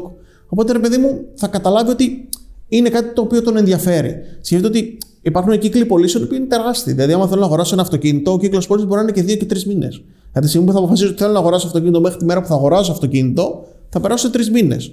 Οπότε, μέσα σε αυτούς τους τρεις μήνες, Πρώτα απ' όλα, μάλλον δεν γίνεται να τον βαράω συνέχεια στην τηλεόραση, γιατί θα έχω ένα πάρα πολύ μεγάλο κόστος. Πρέπει να βρω τρόπους να διαφημίζομαι και σε άλλα μέσα. Οπότε είναι πάρα πολύ σημαντικό να χτίζεις επικοινωνία που είναι 360 στα μέσα που αντέχεις να χτίσεις. Και αυτό είναι πάρα πολύ σημαντικό. Ανάλογα με το budget που έχεις, πρέπει να επενδύσεις και σε συγκεκριμένα μέσα. Και επειδή μας λέμε και εταιρείες που δεν έχουν τεράστιο budget, δεν σημαίνει ότι πρέπει να έχω τεράστιο budget για να κάνω ε, marketing. Πρέπει να έχω όμως μια καλή ιδέα να έχω μια στρατηγική, μια καλή ιδέα, δηλαδή εγώ το λέω μια ε, πώς το λέω, ιδέα ομπρέλα, δηλαδή ένα concept ουσιαστικά που καλύπτει όλη μου την επικοινωνία και κάτω από αυτό το concept να μπορώ να χτίσω ουσιαστικά διάφορα υλικά για να καταλάβει ο κόσμος ότι μιλάμε για το ίδιο brand. Και πραγματικά βλέπω καμπάνιες οι οποίες είναι πάρα πολύ δυνατές, ακόμα και από μικρούς παίχτες ή που εγώ θεωρώ ε, μικρούς παίχτες. Και μακάρι να συνεχίσουμε να, να βλέπουμε και ακόμα πιο δημιουργικά πράγματα. Όσο πιο δημιουργικό είναι κάτι και όσο καλύτερα το έχεις δέσει στρατηγικά, τόσο περισσότερες πιθανότητες έχεις να τραβήξει κόσμο και να μην μιλάμε μόνο για awareness, γιατί το awareness είναι ένα metric. Αυτό που θέλουμε στο τέλος όλοι είναι να φέρουμε πωλήσεις. Δηλαδή, αν με ξέρουν όλοι και δεν αγοράζει κανένας από μένα, κάτι δεν πάει καλά. Οπότε είναι πάρα πολύ σημαντικό να μπορώ στο τέλος να φέρω πωλήσεις με τις καμπάνιες που κάνω. Ένα πιο δύσκολο concept. Ε, κάνουμε μια διαφήμιση στην τηλεόραση και μιλάμε για ένα προϊόν το οποίο μπορεί να είναι πιο ε, ευρείας κατανάλωσης. Ε, για παράδειγμα, βλέπω ένα αναψυχτικό.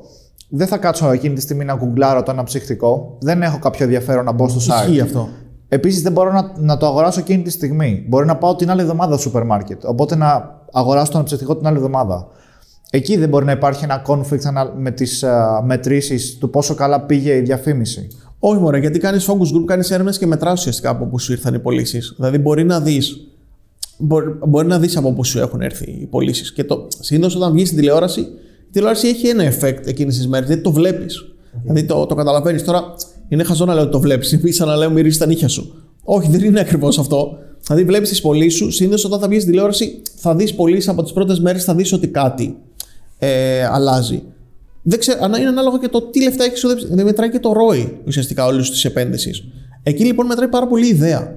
Όσο καλύτερη είναι η ιδέα σου, τόσο μεγαλύτερο return θα σου έχει. Όσο περισσότερο ταιριάζει η ιδέα σου στα πέντε bullets που είπαμε, στο, στο, στα brand values, στο audience, στο customer journey, στα trends ουσιαστικά της αγοράς, δηλαδή το τι θέλει να δει εκείνη η αγορά και στις πλατφόρμες που τρέχει στην καμπάνια σου, τόσο μεγαλύτερο return θα έχεις. Οπότε είναι πάρα πολύ βασικό να έχουμε μια καλή ιδέα. Δηλαδή, το λέω και μπορεί να ακούγεται, έλα μου αρέσει, όλοι μπορούμε να έχουμε μια καλή ιδέα. Όχι, δεν μπορούμε να έχουμε όλοι μια καλή ιδέα. Πραγματικά θέλει σκέψη για να βγει η καλή ιδέα και η ιδέα που ταιριάζει στον brand. Ακριβώς. Πρέπει να είναι μια ιδέα που θα κολλάει ακριβώς με τη στρατηγική την οποία έχει φτιάξει Ακριβώς. η εταιρεία. Κάθε brand πρέπει να έχει δικιά του στρατηγική. Η στρατηγική που θα κάνουμε για ένα brand, ακόμα και, και στον ίδιο χώρο που είναι, είναι αυτοκίνητα. Είναι εντελώς διαφορετική αν δουλέψεις για τη Mercedes και εντελώς διαφορετική αν δουλέψεις για την Audi. Είναι εντελώς διαφορετική αν δουλέψεις για την Toyota. Έχουν διαφορετικά values, μπορεί να απευθύνονται σε διαφορετικό κοινό. Το κοινό αυτό έχει διαφορετικά interest και έχουν και διαφορετικά μοντέλα. Και θέλουν να πούνε κάτι διαφορετικό. Οπότε είναι πολύ σημαντικό να μπορείς να χτίσεις επικοινωνίες και στρατηγικές με βάση αυτό. Π.χ. η Volvo, σίγουρα το βλέπετε ότι έχει χτίσει πάρα πολύ γύρω από το safety τα τελευταία χρόνια. Θα μου πεις και η Volvo SUV έχει και η Mercedes SUV έχει και η Subaru SUV έχει και όλοι έχουν SUV. Ο καθένας το πιάνει από μια διαφορετική οπτική γιατί βλέπει ή βασικά βλέπει το τι μπορεί να υποστηρίξει ο ίδιος και πού θέλει να πάει, δηλαδή ποιο είναι το vision της εταιρείας και ποιο είναι το positioning της στην αγορά και μετά χτίζει ουσιαστικά μια επικοινωνία με βάση τη στρατηγική που έχει φτιάξει. Οπότε είναι βασικό να έχεις ένα συγκεκριμένο positioning, να ξέρεις ότι παιδιά, εγώ τοποθετούμε στην αγορά έτσι. Δηλαδή, το βασικό πράγμα που θέλω να πετύχω στην αγορά είναι αυτό. Δηλαδή, θέλω να αλλάξω τον τρόπο που βλέπει ο κόσμος τα αυτοκίνητα. Θέλω να κάνω τα αυτοκίνητα πιο ασφαλή. Θέλω να προσφέρω στον κόσμο το luxury μέσα από το αυτοκίνητο. Θέλω να προσφέρω στον κόσμο την, την ηλεκτροκίνηση. Π.χ. η Tesla έχει αλλάξει την αγορά. Δηλαδή, όταν λες Tesla ή όταν έχεις Tesla, δεν σημαίνει ότι απλά έχεις ένα αυτοκίνητο, είναι ένα status. Δηλαδή είναι status να έχω Tesla. Πώς να το πω. Δείχνει κάτι διαφορετικό. Δείχνει ότι είσαι innovative. Δείχνει ότι ακολουθεί ουσιαστικά τις τάσεις. Το ίδιο γινόταν κάποια στιγμή και με τα iPhone. Δηλαδή παίρναμε όλοι iPhone και λέγαμε Έχω iPhone. Δηλαδή γιατί, γιατί έχουν ξεφύγει, δεν, δεν είναι μόνο το USB. Δηλαδή δεν βασίστηκαν πάνω στο USB, στο unique selling proposition. Έχουν ουσιαστικά εξελιχθεί και έχουν γίνει love brands. Δηλαδή τους ακολουθείς επειδή αλλάζουν ουσιαστικά την κουλτούρα της κατηγορίας. Ή όταν λέμε, συνήθως δεν λέμε SUV, λέμε Jeep. Το Jeep είναι μάρκα. Έχει αλλάξει, έχει φέρει ουσιαστικά, ε, ε, έχει ορίσει μία ολόκληρη κατηγορία. Αυτό είναι που θέλουν σχεδόν όλα τα brand να καταφέρουν. Αυτό είναι κάτι πάρα πολύ δύσκολο. Αλλά τον τελευταίο χρόνο βλέπουμε ότι όλο και περισσότερα brands προσπαθούν να το χτίσουν και το χτίζουν κάτω από ένα σκοπό. Δηλαδή, πλέον είναι αυτό που λέμε. Πάμε και χτίζουμε πράγματα που είναι πιο ανθρωποκεντρικά. Χτίζουμε με βάση τον άνθρωπο, δεν χτίζουμε με βάση τον brand. Οπότε βλέπουμε ότι τα brand έρχονται για να αλλάξουν γενικότερα και τον τρόπο που σκεφτόμαστε, αλλά και να βοηθήσουν σε αυτό το self-care που θέλουμε να δώσουμε στον εαυτό μας και να βοηθήσουν γενικότερα και το περιβάλλον γύρω μας. Γι' αυτό βλέπετε διαφημίσεις πάρα πολύ, διαφημίζουν πάρα πολλά πράσινα, πράσινο περιβάλλον, πράσινη ανάπτυξη, vegan, πάρα πολλά προϊόντα βγαίνουν γύρω από αυτό, προϊόντα για το πώς θα φροντίσουμε τον εαυτό μας, προϊόντα για το πώς θα κοιμηθούμε καλύτερα, πώς δεν θα έχουμε άγχος. Είναι ένα τεράστιο trend της αγοράς. Οπότε όσο καλύτερα μπεις μέσα σε αυτό και βρεις που τοποθετείτε το δικό σου brand, το οποίο δεν είναι πάρα πολύ εύκολο. Πραγματικά ακούγεται το λες σε μια πρόταση και σου λέει άλλος, Έλα, ρε φίλε, πανεύκολο είναι, θα βρω τοποθετεί το δικό μου brand. Όχι, δεν είναι. Θέλει πάρα πολύ έρευνα και πάρα πολύ στρατηγική από πίσω. Τόσο καλύτερα θα καταφέρεις να χτίσεις την καμπάνια σου και να ξεχωρίσει και από τον ανταγωνισμό. Γιατί και αυτό είναι πάρα πολύ βασικό. Δηλαδή, ναι, ωραία, παρακολουθώ τι κάνει ο ανταγωνισμός, αλλά ας μην κάνουμε τα ίδια. Α κάνουμε κάτι άλλο. Μετράει πάρα πολύ και το differentiation, να μπορώ να διαφοροποιηθώ από αυτό που κάνει ο ανταγωνισμός. Ακριβώς. Και σημασία έχει και όλα σε αυτό το οποίο θα βγάλεις στη διαφήμιση, παρότι είναι ένα trend της εποχής, να μπορείς όντως να το υποστηρίξεις και να μην μπει απλά για το trend, αλλά Μα να πλέον μην δεν είναι χτίζουμε καμπάνιες μόνο για marketing. Κάνεις καμπάνιες οι οποίες πραγματικά αλλάζουν τον τρόπο που βλέπει ο κόσμος τα brands. Γενικότερα. Οπότε πρέπει τα brands να μπορούν να υποστηρίξουν αυτό το, την καινούρια κουλτούρα. Δηλαδή δεν γίνεται απλά να κάνω marketing και να λέω Α, το brand μου είναι οικολογικό και όλα αυτά και είμαι από ανακυκλώσιμο πλαστικό και να μην συμβαίνει το ίδιο σε όλη την εταιρεία. Πρέπει, είναι πλέον πράγματα που πρέπει να μπορεί να τα υποστηρίξει όλη η εταιρεία. Δηλαδή, αλλάζουμε γενικότερα τον τρόπο που σκέφτεται ο κόσμος. Δηλαδή, διάβαζα μια, ένα άρθρο από χθες, δεν το καταφέρω να το διαβάσω ακόμα όλο, με προλάβατε.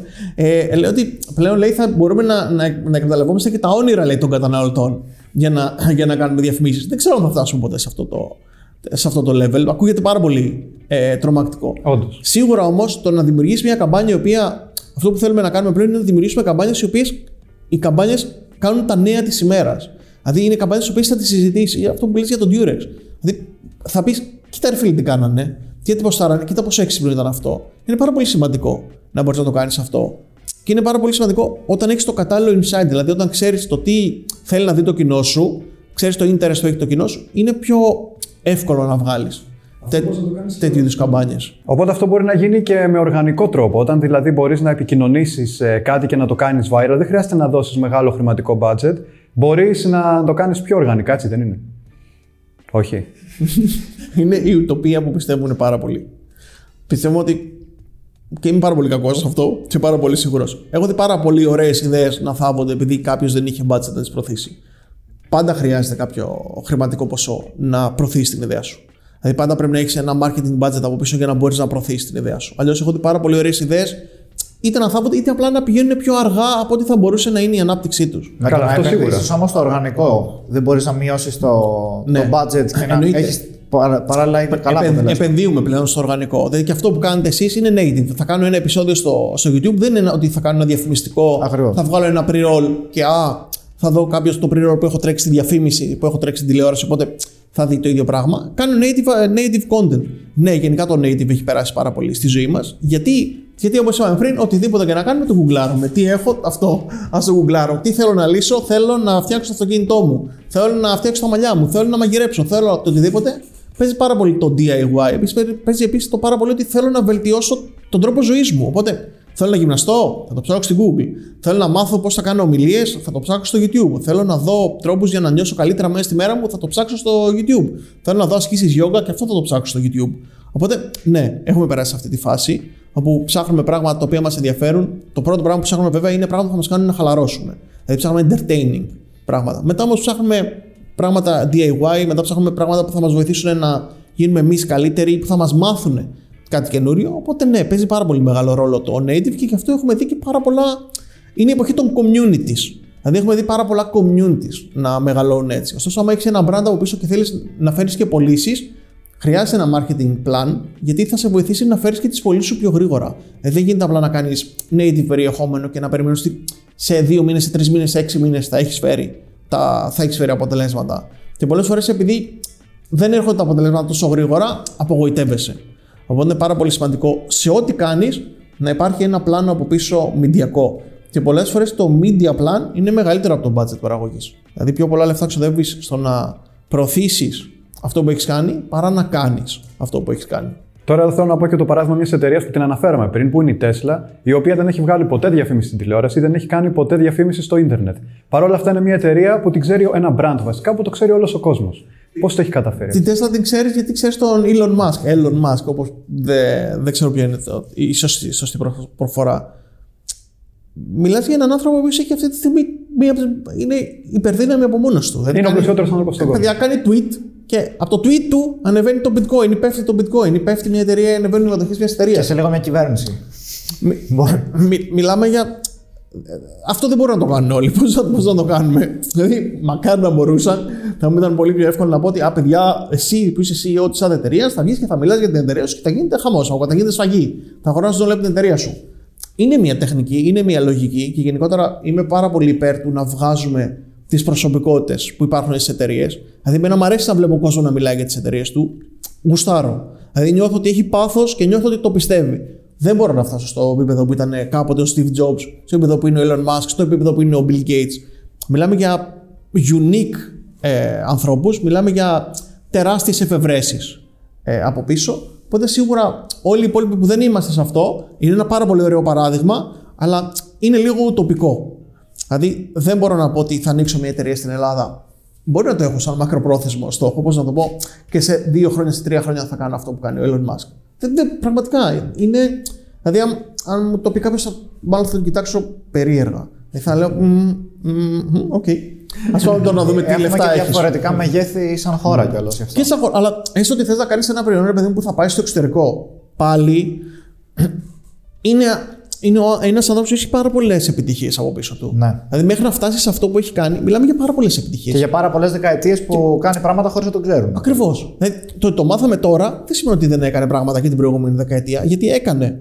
Και πάρα πολλές αποτυχίες κιόλας. Γιατί εμείς γνωρίζουμε τις επιτυχίες, αλλά δεν γνωρίζουμε τις αποτυχίες. Ακριβώς. Και έχει Συν- πάρα πολλές αποτυχίες. Συνήθως όλοι βλέπουμε την κορυφή του παγόβουνου. Και λέμε, Α, κοίτα τι έχει κάνει αυτός. Δεν βλέπει κανένας το πόση προσπάθεια έχει το να φτάσεις εκεί, πόσα σκατά έχεις φάει, συγγνώμη για αυτό που θα πω, για να φτάσεις εκεί, πόσα ξενύχτια έχεις ρίξει, το οτιδήποτε, το οτιδήποτε μπορεί να έχεις χάσει ή να έχεις πιεστεί για να φτάσεις εκεί. Το ίδιο συμβαίνει σε πάρα πολλά. Δεν, δεν μιλάω μόνο για τη διαφήμιση και το marketing. Α πούμε, έναν αθλητή. Ένας αθλητής για να φτάσει εκεί που έχει φτάσει, σίγουρα έχει θυσιάσει κάποια άλλα πράγματα. Μπορεί να μην έπινε ποτάρες το βράδυ, μπορεί να μην έχει φάει 10 μπέργκερ σε μια εβδομάδα, μπορεί να έχει χάσει διάφορα άλλα πράγματα για να καταφέρει να φτάσει εκεί που έχει φτάσει. Τα brands, τα περισσότερα brands δεν μπορούν να φτάσουν σε αυτό το, σε αυτό το σημείο. Είναι, είναι πάρα πολύ δύσκολο. Σίγουρα υπάρχουν brands όπως είναι η Tesla, η Nike, η, το, η Apple, η Harley, που έχουν από πίσω έχουν communities. Γενικότερα πλέον αυτό είναι ένα, δεν θα το πω καινούριο trend, θα λέγω ότι πάντα αυτό θέλαμε να κάνουμε, τώρα μας είναι πιο κατανοητό. Θέλουμε να χτίσουμε communities γύρω από τα brands. Δηλαδή θέλουμε ο ίδιος ο κόσμος να διαφημίζει τα brand μας. Είναι το word of mouth. Δηλαδή όσο περισσότερο μιλάνε, ας πούμε και για την Durex, το, αυτό ήταν ο σκοπός μας. Να μιλάει ο κόσμος για αυτά που, που κάνουμε, να μας ζητάνε, να, να λένε εδώ Durex θα μπεις να απαντήσεις. Αυτό θέλεις να κάνεις. Να βάλεις το κοινό σου ουσιαστικά να μιλήσει για σένα. Είναι τεράστιο, είναι πάρα πολύ σημαντικό. Είναι κάτι το οποίο πραγματικά δεν ξέρω πόσο εύκολα μετριέται, αλλά αυτό είναι που θέλει το κάθε brand. Ο ίδιος ο χρήστης να μπει και να το ζητάει.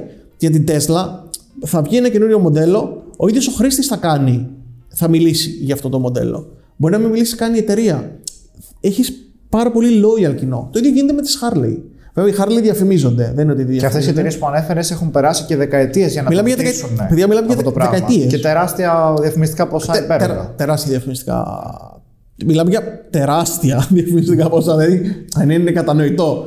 Δεν είναι ότι α, το έχθεσα τώρα και σε ένα χρόνο πήγε έτσι. Ακόμα και τα startups που βλέπουμε και στην Ελλάδα, συνήθως για να κάνει κάποιος ένα exit και για να εξαγοραστεί, θα περάσουν πολλά χρόνια που θα πρέπει να το έχει χτίσει, να το έχει φτάσει σε ένα σημείο, θα πρέπει να έχει φέρει πωλήσεις, θα πρέπει να έχει ξοδέψει λεφτά, να έχει ξοδέψει χρόνο, να έχει ξοδέψει φαιά ουσία, να έχει σκεφτεί πράγματα από πίσω για να καταφέρει να φτάσει σε ένα δυνατό σημείο. Οπότε όλα για μένα είναι θέμα στρατηγικής.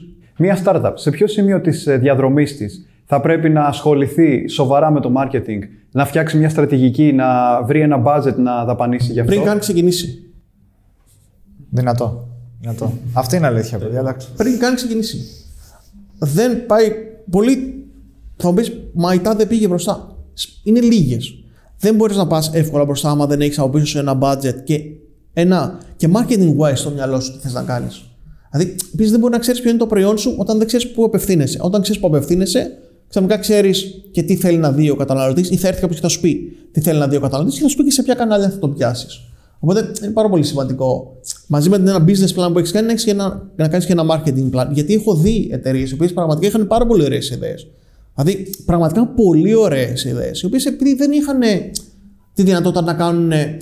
είτε δεν είχαν κάποιο φάντα από πίσω, είτε δεν είχαν λεφτά, είτε δεν είχαν το οτιδήποτε, δεν είχαν τη δυνατότητα να κάνουν μεγάλες επενδύσεις ή να διαφημιστούν. Οπότε κλείσανε ή αναπτύχθηκαν πολύ πιο αργά από ό,τι θα μπορούσαν να αναπτυχθούν. Οπότε είναι πάρα πολύ σημαντικό να έχεις να, να έχεις βάλει στο, στο μυαλό σου ότι χρειάζομαι κάποια λεφτά για growth. Για growth που είναι marketing λεφτά. Και είναι σημαντικό αυτό που λες, γιατί εμείς μπορεί να γνωρίζουμε τώρα 5-10 εταιρείες που τις ξέρει όλος ο κόσμος, αλλά δεν γνωρίζουμε πόσες εκατοντάδες έχουν αποτύχει που δεν τις μάθαμε ποτέ ακριβώς επειδή δεν έκαναν αυτό που λες. Ακριβώς, παιδιά. Λε- Είμαι σίγουρος ότι είναι εκατοντάδες. Μπορεί να είναι εκατοντάδες χιλιάδες. Ακόμα και στην, στην Ελλάδα μπορεί να είναι χιλιάδες. Δηλαδή είναι δεκάδες χιλιάδες σίγουρα αυτές που έχουν αποτύχει. Το ότι ξέρουμε 10 startup, 20 startup, δεν ξέρω. Μπορεί να ξέρουμε και παραπάνω. Ναι, χαίρομαι που τους ξέρουμε και χαίρομαι που έχουν πετύχει και Και μακάρι να, να αρχίσουμε να μαθαίνουμε και περισσότερες για να μπούμε όλοι σε αυτό το οικοσύστημα και το να, να ξεκουνηθούμε, ρε παιδί μου, ότι μπορώ να πετύχω, μπορώ να πετύχω και στην Ελλάδα και να αναπτύξω κάτι από την Ελλάδα και να πάει στο εξωτερικό και να το κάνω μεγάλο. Μυαλά έχουμε, κόσμο που ξέρει να δουλεύει έχουμε, ωραίες ιδέες έχουμε. Δεν είναι βασικό να, να τις πλανάρουμε και να έχουμε και μια στρατηγική από πίσω για το πώς θέλουμε να προωθήσουμε τις ιδέες επικοινωνιακά. Δηλαδή, ποιο είναι το positioning, τι πρεσβεύει αυτή η ιδέα στην αγορά και πώς αυτό το positioning θα το περάσει ουσιαστικά στον καταναλωτή. Οπότε, και, και λέω, δεν χρειάζεται να πούμε Α, πάω στην τηλεόραση απευθείας, ξεκινάω και πάω στην τηλεόραση. Α πάμε σε άλλα μέσα. Το digital είναι ένα πάρα πολύ καλό μέσο για να ξεκινήσεις να επενδύσει. Θα έχεις και τα metrics που είπαμε θα είναι πολύ πιο εύκολο να μετράς. Πράγματα ανάλογα με το τι συμβαίνει, ξέρεις τι σου φέρνει. Όσο καλύτερα μπορείς να το κάνεις αυτό, τόσο καλύτερα θα μπορείς να ξοδέψεις ουσιαστικά και τα λεφτά σου. Είναι πάρα πολλές φορές μπερδεύουμε το. ξεχνάμε το branding. Δηλαδή, πρέπει να με ξέρει ο άλλος για αυτό που κάνω. Δεν αρκεί μόνο να κάνω performance, να δίνω συνέχεια λεφτά για να φέρνω conversion. Πρέπει να, να καταλάβει ο χρήστης ποιο είναι ακριβώς το positioning, το positioning μου στην αγορά. Το να κάνω branding στο brand μου. Ακούγεται χαζό, αλλά αυτό είναι που, που μετράει. Να μπορώ να, να, να καταλάβει ο χρήστη γιατί να έρθει σε μένα. Έχω, είμαι για παράδειγμα, θέλω να χτίσω μια startup, έχω ένα προϊόν που θέλω να βγάλω στην αγορά. Θεωρείς ότι πρέπει να επενδύσω στο marketing από το pre-launch, πριν καν βγει; Ώστε Θε... δυνατόν πιο γρήγορα. Θεωρώ ότι πρέπει να έχεις ένα marketing plan πριν βγάλεις το προϊόν, σίγουρα. Το mm. πότε θα επενδύσεις εξαρτάται από πολλούς παράγοντες. Λογικά θα επενδύσεις αφού βγάλεις το προϊόν για να μπορείς να βλέπεις και το conversion, ουσιαστικά να, να πουλάς. Το αν θες να κάνεις μια teasing phase ή να κάνεις ένα pre-launch στο οτιδήποτε, ναι, και αυτό είναι μια στρατηγική. Για να δεις ουσιαστικά από πριν πόσο πέραση έχει αυτό που πάω να κάνω. Υπάρχουν πάρα πολλές στρατηγικές για να το, για να το χτίσεις. Αλλά σίγουρα δεν μπορείς να, να πεις πάω γιόλο και επειδή θα έχω μια πολύ καλή ιδέα και θα την κάνω σε εγώ και 10 φίλοι μου και η μάνα μου και ο πατέρας μου αυτή η ιδέα θα, θα πιάσει. Ή θα γράψουν τρία άρθρα για εμένα, αυτή η ιδέα θα πιάσει. Δεν, μάλλον δεν θα πιάσει. Και επίσης δεν κάνουμε. Δεν θα κάνω μια startup ή θα κάνω μια διαφημιστική ή το οτιδήποτε για το φαίνεστε. Θα την κάνω γιατί γουστάρω να μπω στη διαδικασία να δουλέψω σε αυτό, σε αυτό τον κλάδο. Είναι πολύ σημαντικό να, να κάνω πράγματα τα οποία μου αρέσουν. Γιατί θα μπεις στη διαδικασία να εξελιχθείς.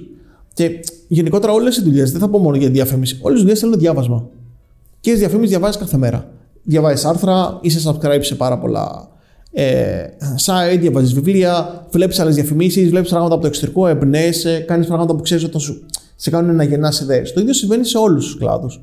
Δηλαδή δεν μπορεί να, να κάθεσαι και να πεις Α, έκανα αυτό σήμερα και οπότε αφού το έκανα, εντάξει, το αφήνω, θα πάει μόνο του. Τίποτα δεν πάει μόνο του. Όταν δεν το παρακολουθείς, ό,τι αφήνει, σε αφήνει. Μπορεί κάποιος ο οποίος θα παρακολουθεί όλα αυτά που λες, αλλά δεν έχει σπουδάσει marketing και διαφήμιση και προέρχεται από άλλα υπόβαθρα, είτε είναι ανθρωπιστικές επιστήμες είτε θετικές επιστήμες, μπορεί να ασχοληθεί με τον ε, χώρο της διαφήμισης και του marketing. Θα εφόσον ναι. εκπαιδευτεί. Αρκεί να το θέλει και αρκεί να μπορεί να, να εκπαιδευτεί. Και για να φτάσει σε μια μεγάλη θέση, σίγουρα περνάνε χρόνια. Δηλαδή, ξεκινάς από executive, γίνει manager, γίνει director, γίνει grouper, μπορεί να γίνεις strategist, μπορεί να γίνεις creative director, μπορεί να γίνεις διάφορα άλλα δεν ξεκινάς κάνοντας στρατηγική. Ξεκινάς από κάνοντας community management. Junior θέσεις. Junior ναι. θέσεις. Οπότε θέλει να έχεις και την υπομονή και θέλει σίγουρα να. Θέλει ρε παιδί μου να, να σπαθιάζει αυτό που κάνεις. Δηλαδή, εγώ θυμάμαι τον εαυτό μου ακόμα και από την πρώτη μου δουλειά, πολλά χρόνια πριν, γούσταρα να πηγαίνω στο γραφείο. Ήξερα ότι κάθε, κάθε μέρα, όσο δύσκολα και να ήταν, μάθαινα κάτι. Έκανα κάτι δικό μου. Σκεφτόμουν μια καινούρια ιδέα. Μου άρεσε όλη αυτή η φάση της τι, το να μπορώ να πουλήσω την ιδέα και να μπορώ να τη δω να υλοποιείται και να μπορώ να βρω τον πελάτη να του φέρω αποτελέσματα και να γουστάρει. Γιατί πραγματικά αυτό είναι που θα σου κρατήσει και τον πελάτη. Να κάνεις καμπάνιες οι οποίες έχουν αποτελεσματικότητα. Άμα δεν έχουν, θα σε πάρει μία, θα σε πάρει δύο, μετά που δεν έχει αποτέλεσμα, θα να 37.000 διαφημιστικές εκεί έξω. Θα κάνει ένα σπίτι, θα πάρει μία άλλη διαφημιστική. Μια ερώτηση τώρα που έχει να κάνει πιο πολύ με το B2B και όσοι είναι, ασχολούνται γενικά με το χώρο των agencies. Ε, έχουμε παρατηρήσει και εμείς από τη δικιά μας εμπειρία πως υπάρχουν πολύ διαφορετικοί τρόποι τιμολόγησης και υπάρχουν επίσης και πολύ διαφορετικοί τρόποι εκτέλεσης. Δηλαδή, όπως ε, λέγαμε και πριν μεταξύ μας, ε, το να σου πω εγώ ότι θα σου κάνω content marketing και να μου πεις εσύ ότι θα μου κάνεις content marketing, μπορεί να αναλύουμε δύο τελείως διαφορετικά πράγματα. Με λίγα λόγια, δεν υπάρχει πλέον σωστό και λάθος όταν μιλάμε για το marketing. Είναι όλα θέμα αντίληψης και θέμα αποτελέσματος. Εσύ πώς θεωρείς τον σωστό, γιατί είπαμε δεν υπάρχει σωστός, αλλά σωστό σε εισαγωγικά τρόπο να τιμολογείς για έναν ε, συνεργάτη σου μια υπηρεσία; Per project, per hour, ε, ανα αποτέλεσμα. Πω, δεν μπορείς να, θα σου πω, δεν, είναι πάρα πολύ δύσκολο να το κοστολογήσει per hour, γιατί πραγματικά πιστεύω ότι θα βγάλεις κάποια κόστη τα οποία θα είναι εξωφρενικά. Τρελά. Θα είναι τρελά. Οπότε αυτό είναι δύσκολο. Οπότε βάζεις κάποιες στάνταρ τιμές που θεωρείς ότι είτε έχει ο κλάδος, είτε επειδή είσαι καλύτερος σε κάποια πράγματα, μπορείς να τα χρεώσεις περισσότερο. Οπότε το πας κάπως Και σίγουρα μετράει το, μετράει το όνομά σου, δηλαδή το ποιος είσαι, το πόσο γνωστός είσαι, το ποιο είναι η αποτελεσματικότητα που όντως φέρνεις, το τι ποιότητα ε, δουλειάς παράγεις. Είναι τρία πράγματα που μετράνε πάρα πολύ. Δηλαδή είναι και σαν τα, πώς λέγαμε, τα 4 του marketing. Εξαρτάται πάρα πολύ από το product σου. Και εξαρτάται πάρα πολύ και σε ποιον πας να το πουλήσεις. Δηλαδή, να ξέρεις το κοινό σου. Αν ξέρεις το κοινό σου που είναι πολύ μικρές επιχειρήσεις, μάλλον δεν θα έχουν να πληρώσουν ε, πάρα πολλά λεφτά για να το αγοράσουν. Οπότε, είτε θα πεις ότι εγώ θα κάνω, επειδή θέλω να πιάσω αυτές τις επιχειρήσεις, θα ρίξω τις τιμές μου, χωρίς να ρίξω την ποιότητά μου, είτε θα πεις ότι επειδή θέλω να πιάσω άλλου είδους επιχειρήσεις, θα αυξήσω τις τιμές μου και θα τους δίνω μια, κάτι το οποίο δεν μπορεί να τους το παρέχει κάποιος άλλος. Εξαρτάται πάρα πολύ από το τι παρέχεις. Δηλαδή, ειδικά όταν μιλάμε για content marketing και στο Facebook, έχω δει μπορεί να βρεις κάποιος να σου κάνει μια σελίδα, ένα freelancer από 200 ευρώ το μήνα μέχρι πηγαίνουμε δεκάδες χιλιάδες ευρώ. Ανάλογα το τι περιεχόμενο έχεις και ποιος είναι ο στόχος σου. Δηλαδή, άμα ο στόχος είναι απλά να διατηρήσεις ένα προφίλ στο Facebook, OK. Αν ο στόχο είναι να φέρεις πωλήσεις ή να χτίσεις το brand σου ή να χτίσεις positioning ή γενικότερα να, να, να εξυπηρετήσεις κάποιους marketing στόχους, σίγουρα πρέπει να βρεις κάποιον ο οποίος ξέρει το μέσο. Δηλαδή θα σου κάνει τη στρατηγική και θα σου κάνει και φωτογραφίσεις και θα σου κάνει διάφορα πράγματα. Πάνω σε αυτό, πιστεύεις ότι ε, εσύ έχεις μια τιμή για μια υπηρεσία. Πιστεύεις ότι αυτή η τιμή θα έπρεπε να προσαρμόζεται ανάλογα με τον πελάτη; Εντάξει, έχεις έναν δημοκατάλογο ουσιαστικά. Η τιμή σου κατά βάση. Πρέπει να είναι ίδια ουσιαστικά. ίδια. Εξαρτάται ναι. πόσες υπηρεσίες όμως θα αγοράσει κάποιος. Δηλαδή, άμα έρθει και αγοράσει 30 υπηρεσίες, Όλοι υπάρχουν, υπάρχουν πακέτα. Παίρνει μια έκδοση στο τέλο γιατί πουλάς υπηρεσία. Άμα αγοράσει απλά μία υπηρεσία, συνήθως παίρνει την τιμή που είναι στο δημοκατάλογο. Αυτό δεν, κάνει, δεν αλλάζει την κατεύθυνση σου ανάλογα με τον budget που έχει ο πελάτης. Όχι, έτσι θα ήταν. Όχι, όχι, όχι. Απλά ανάλογα πόσες υπηρεσίες έχει, αν ξεπεράσει ένα ποσό, έχει και μία χι έκπτωση. Που είναι, που είναι λογικό. Ναι. Γιατί δεν μπορεί να πει, αγοράσει ένας πελάτης που αγοράσει 100 υπηρεσίες και να αγοράσει που αγοράσει μία υπηρεσία να έχουν ακριβώς την ίδια μεταχείριση. Την ίδια μεταχείριση. Σίγουρα έγινε. Την ίδια μεταχείριση θα έχουν, δηλαδή και τους και τους δύο τους εκτιμάς. Απλά η τιμή πακέτου συνήθως είναι χαμηλότερη. Ναι. Δηλαδή και είναι λογικό παντού ισχύει ουσιαστικά αυτό. Ε, σε όλες τις υπηρεσίες ε, βασικά. Σε όλους τους κλάδους. Ναι, σε όλους τους κλάδους. Δηλαδή, να πω κάτι, ακόμα και στα αυτοκίνητα μπορεί να ισχύει. Αν έχεις ένα πελάτη που έχει αγοράσει από σένα 10 αυτοκίνητα, θα βρεις έναν τρόπο να του κάνεις μια έκπτωση στο, στο 11ο αυτοκίνητο που θα αγοράσει για να έρθει πάλι σε σένα. Οπότε είναι πάρα πολύ σημαντικό. Είναι και ένας τρόπος να κρατήσεις για τους πελάτες σου. Θέλω να αναφέρω ένα ζήτημα που είχε τεθεί και στο group στο Facebook, στο Digital Nation. Είχες πει ότι για να γίνει μια καμπάνια έτσι viral και να μιλάει ο κόσμος για αυτή, πολλές φορές πρέπει να βασίζεται πάνω σε ένα trend ή ένα συμβάν που έγινε. Θεωρείς ότι μερικές φορές οι εταιρείες το παρατραβάνε και το κουράζουν. Πάρα πολύ. Για παράδειγμα, στο group στο Facebook το Thank you Next, είχε ανέβει ένα post που έλεγε ότι το έριξα Thank you Next γιατί εγώ ήθελα να βλέπω μπάλα και η κοπέλα μου ήθελε να βλέπει μια ταινία, ξέρω εγώ, στη τηλεόραση. Και μπήκε από κάτω, έκανε σχόλιο μια γνωστή εταιρεία και λέει: Αγοράστε δύο τηλεοράσει για παράδειγμα. Την πρώτη φορά είπαν όλοι: OK, πολύ έξυπνο, μπράβο στην εταιρεία που ήταν γρήγορα κτλ. Έγινε και μια δεύτερη φορά και μια τρίτη, μετά κούρασε λίγο. Γενικά το real time έρχεται κάποια φάση η οποία κουράζει. Ναι. Δεν αρκεί να κάνεις το real time για να το κάνεις. Όπως δεν αρκεί να χρησιμοποιήσει την τεχνολογία και να χρησιμοποιήσει την τεχνολογία. Πρέπει γενικότερα όταν μπεις στη διαδικασία να κάνεις real time περιεχόμενο να έχεις μια συγκεκριμένη στρατηγική. Να ξέρεις ακριβώς το πού θα παίξεις, το πόσες φορές θα παίξεις και το πώς ουσιαστικά αυτά που θα κάνεις θα επηρεάσουν το, τον χρήστη. Υπάρχουν τρει-τέσσερι τεχνικές, να πω την αλήθεια, οι οποίες ξέρουμε ότι αυτή τη στιγμή τραβάνε περισσότερο. Το real time είναι μία, το cultural tension είναι μία, δηλαδή να πιάσεις πράγματα τα οποία γίνονται να, να, να λύσεις ένα κοινωνικό ζήτημα, τα experiences τραβάνε περισσότερο, να χτίσεις πράγματα τα οποία έχουν engagement το κοινό, δηλαδή με κάποιο τρόπο να συμμετέχει το κοινό μέσα σε αυτά. Είναι, είναι παιχνίδια, διαδραστικά πράγματα, γιατί αυτά τραβάνε περισσότερο. Οπότε τα ξέρεις και μπορείς να τα εντάξει στη στρατηγική σου. Ναι, πο, πολλές εταιρείες πιστεύω το κάνουν απλά για το hype. Οπότε για μένα δεν, δεν είμαι αυτός ο τύπος. Δηλαδή πρέπει να το κάνεις και να ξέρεις και λίγο πού να το σταματήσεις. Οπότε, αν το κάνεις, μην το κάνεις απλά επειδή είναι ένα trendy πράγμα και θέλω να εκμεταλλευτώ το trend. Δε αν σου κολλάει στη στρατηγική σου, δε αν κολλάει με τα values που έχει το brand και μετά μπες να το χτίσεις. Επίσης, θα πρέπει να σου προσφέρει κάτι. Δηλαδή, δεν σημαίνει ότι επειδή απάντησα και μου έκανε κάποιος 10 like, 30, 50 like, έγινε κάτι.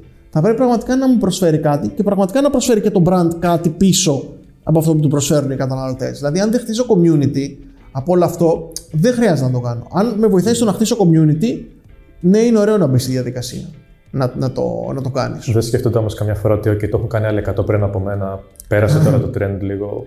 Πάρα πολλοί μπορεί να σκέφτονται έτσι. Γενικότερα, παρακολουθώντας είναι, είναι μέσα στο οποίο αλλάζει γρήγορα. Οπότε κάτι που είναι trendy τώρα, σε, σε 6 μήνες, σε 2 μήνες, σε ένα μήνα. Μπορεί και σε μια εβδομάδα, ας πούμε. Ναι, ναι, ναι, Μερικές πραγματικά. φορές. μπορεί. Ναι, ειδικά, αν μιλάμε για, ειδικά για TikTok και τέτοια, πραγματικά τα trend αλλάζουν ε, μέρα με τη μέρα. Οπότε κάτι που είναι trend, όπως λέγαμε οι χωρί πριν κάποιο καιρό, τώρα δεν είναι trend. Δηλαδή, εκεί αλλάζουν πάρα πολύ γρήγορα. Οπότε πρέπει να είσαι εκεί να τα παρακολουθείς. Και γι' αυτό γενικότερα πιστεύω ότι στα social media είναι ωραίο να έχεις ένα calendar, να ξέρεις γενικά τι θα αποστάρει κάθε μήνα. Αλλά ανάλογα με το τι συμβαίνει, είναι πάρα πολύ ωραίο να προσαρμόσεις αυτό το calendar. Δηλαδή, έχεις μια εταιρεία αυτοκινήτων. Είναι ωραίο να κάνεις ένα post άμα χιονίσει, να πεις πώς μπορεί να βάλουμε αλυσίδες. Άμα έχει κίνηση, να τους δώσεις συμβουλές για το πώς θα αντιμετωπίσουν την κίνηση, για το πώς θα κάψουν λιγότερη βενζίνη, για το τι αυτοκίνητο μπορεί να έχουν για να καίνε λιγότερη βενζίνη, για το πώς να δουν. Όλα αυτά είναι ωραία γιατί ξέρεις ότι ο κόσμος τα ψάχνει, τους απασχολούν αυτά τα ζητήματα. Και κάθε φορά που χιονίζει, σίγουρα όλοι ψάχνουν το πώς θα βάλουμε αλυσίδες. Κανένας μας δεν ξέρει. δεν γεννήθηκα ξέροντα πού θα βάλω αλυσίδες, ειλικρινά. Οπότε ναι, είναι περιεχόμενο το οποίο αξίζει να, να έχει κάνει ένα brand. Οπότε μπορείς να πιαστείς από τέτοια πράγματα και να πω ότι αυτή είναι και η χαρά του digital. Ότι κάνω πράγματα τα οποία βασίζονται πάρα πολύ στο τι συμβαίνει. Και είναι πρακτικά ουσιαστικά. Ναι, είναι πρακτικά. Πα- Ουσιαστικά αυτό που κάνουμε τα brands είναι ότι θέλουμε να βοηθήσουμε τον χρήστη να ζήσει καλύτερα την καθημερινότητά του. Οπότε είτε θα γίνουμε entertaining και να τον κάνουμε χαρούμενο, είτε θα γίνουμε βοηθητικοί, θα του προσφέρουμε μια λύση, θα δώσουμε ουσιαστικά τα assets για να λύσει μόνος του τα προβλήματά του. Οπότε αυτό είναι ο σκοπός που έχουμε αυτή τη στιγμή. Δηλαδή είμαστε πολύ πιο ανθρώπινοι, γιατί, γιατί θέλουμε να δώσουμε λύσεις σε προβλήματα που έχει κάποιος στην καθημερινότητά του. Δεν θα πάει ένα brand να του δώσει λεφτά. Δηλαδή μπορεί να γίνει, θα δώσω, κληρώνουν σπίτια, αυτοκίνητα και το οτιδήποτε. Γίνεται και αυτό. Δεν είναι το core positioning του brand, δεν είναι το positioning ενός brand.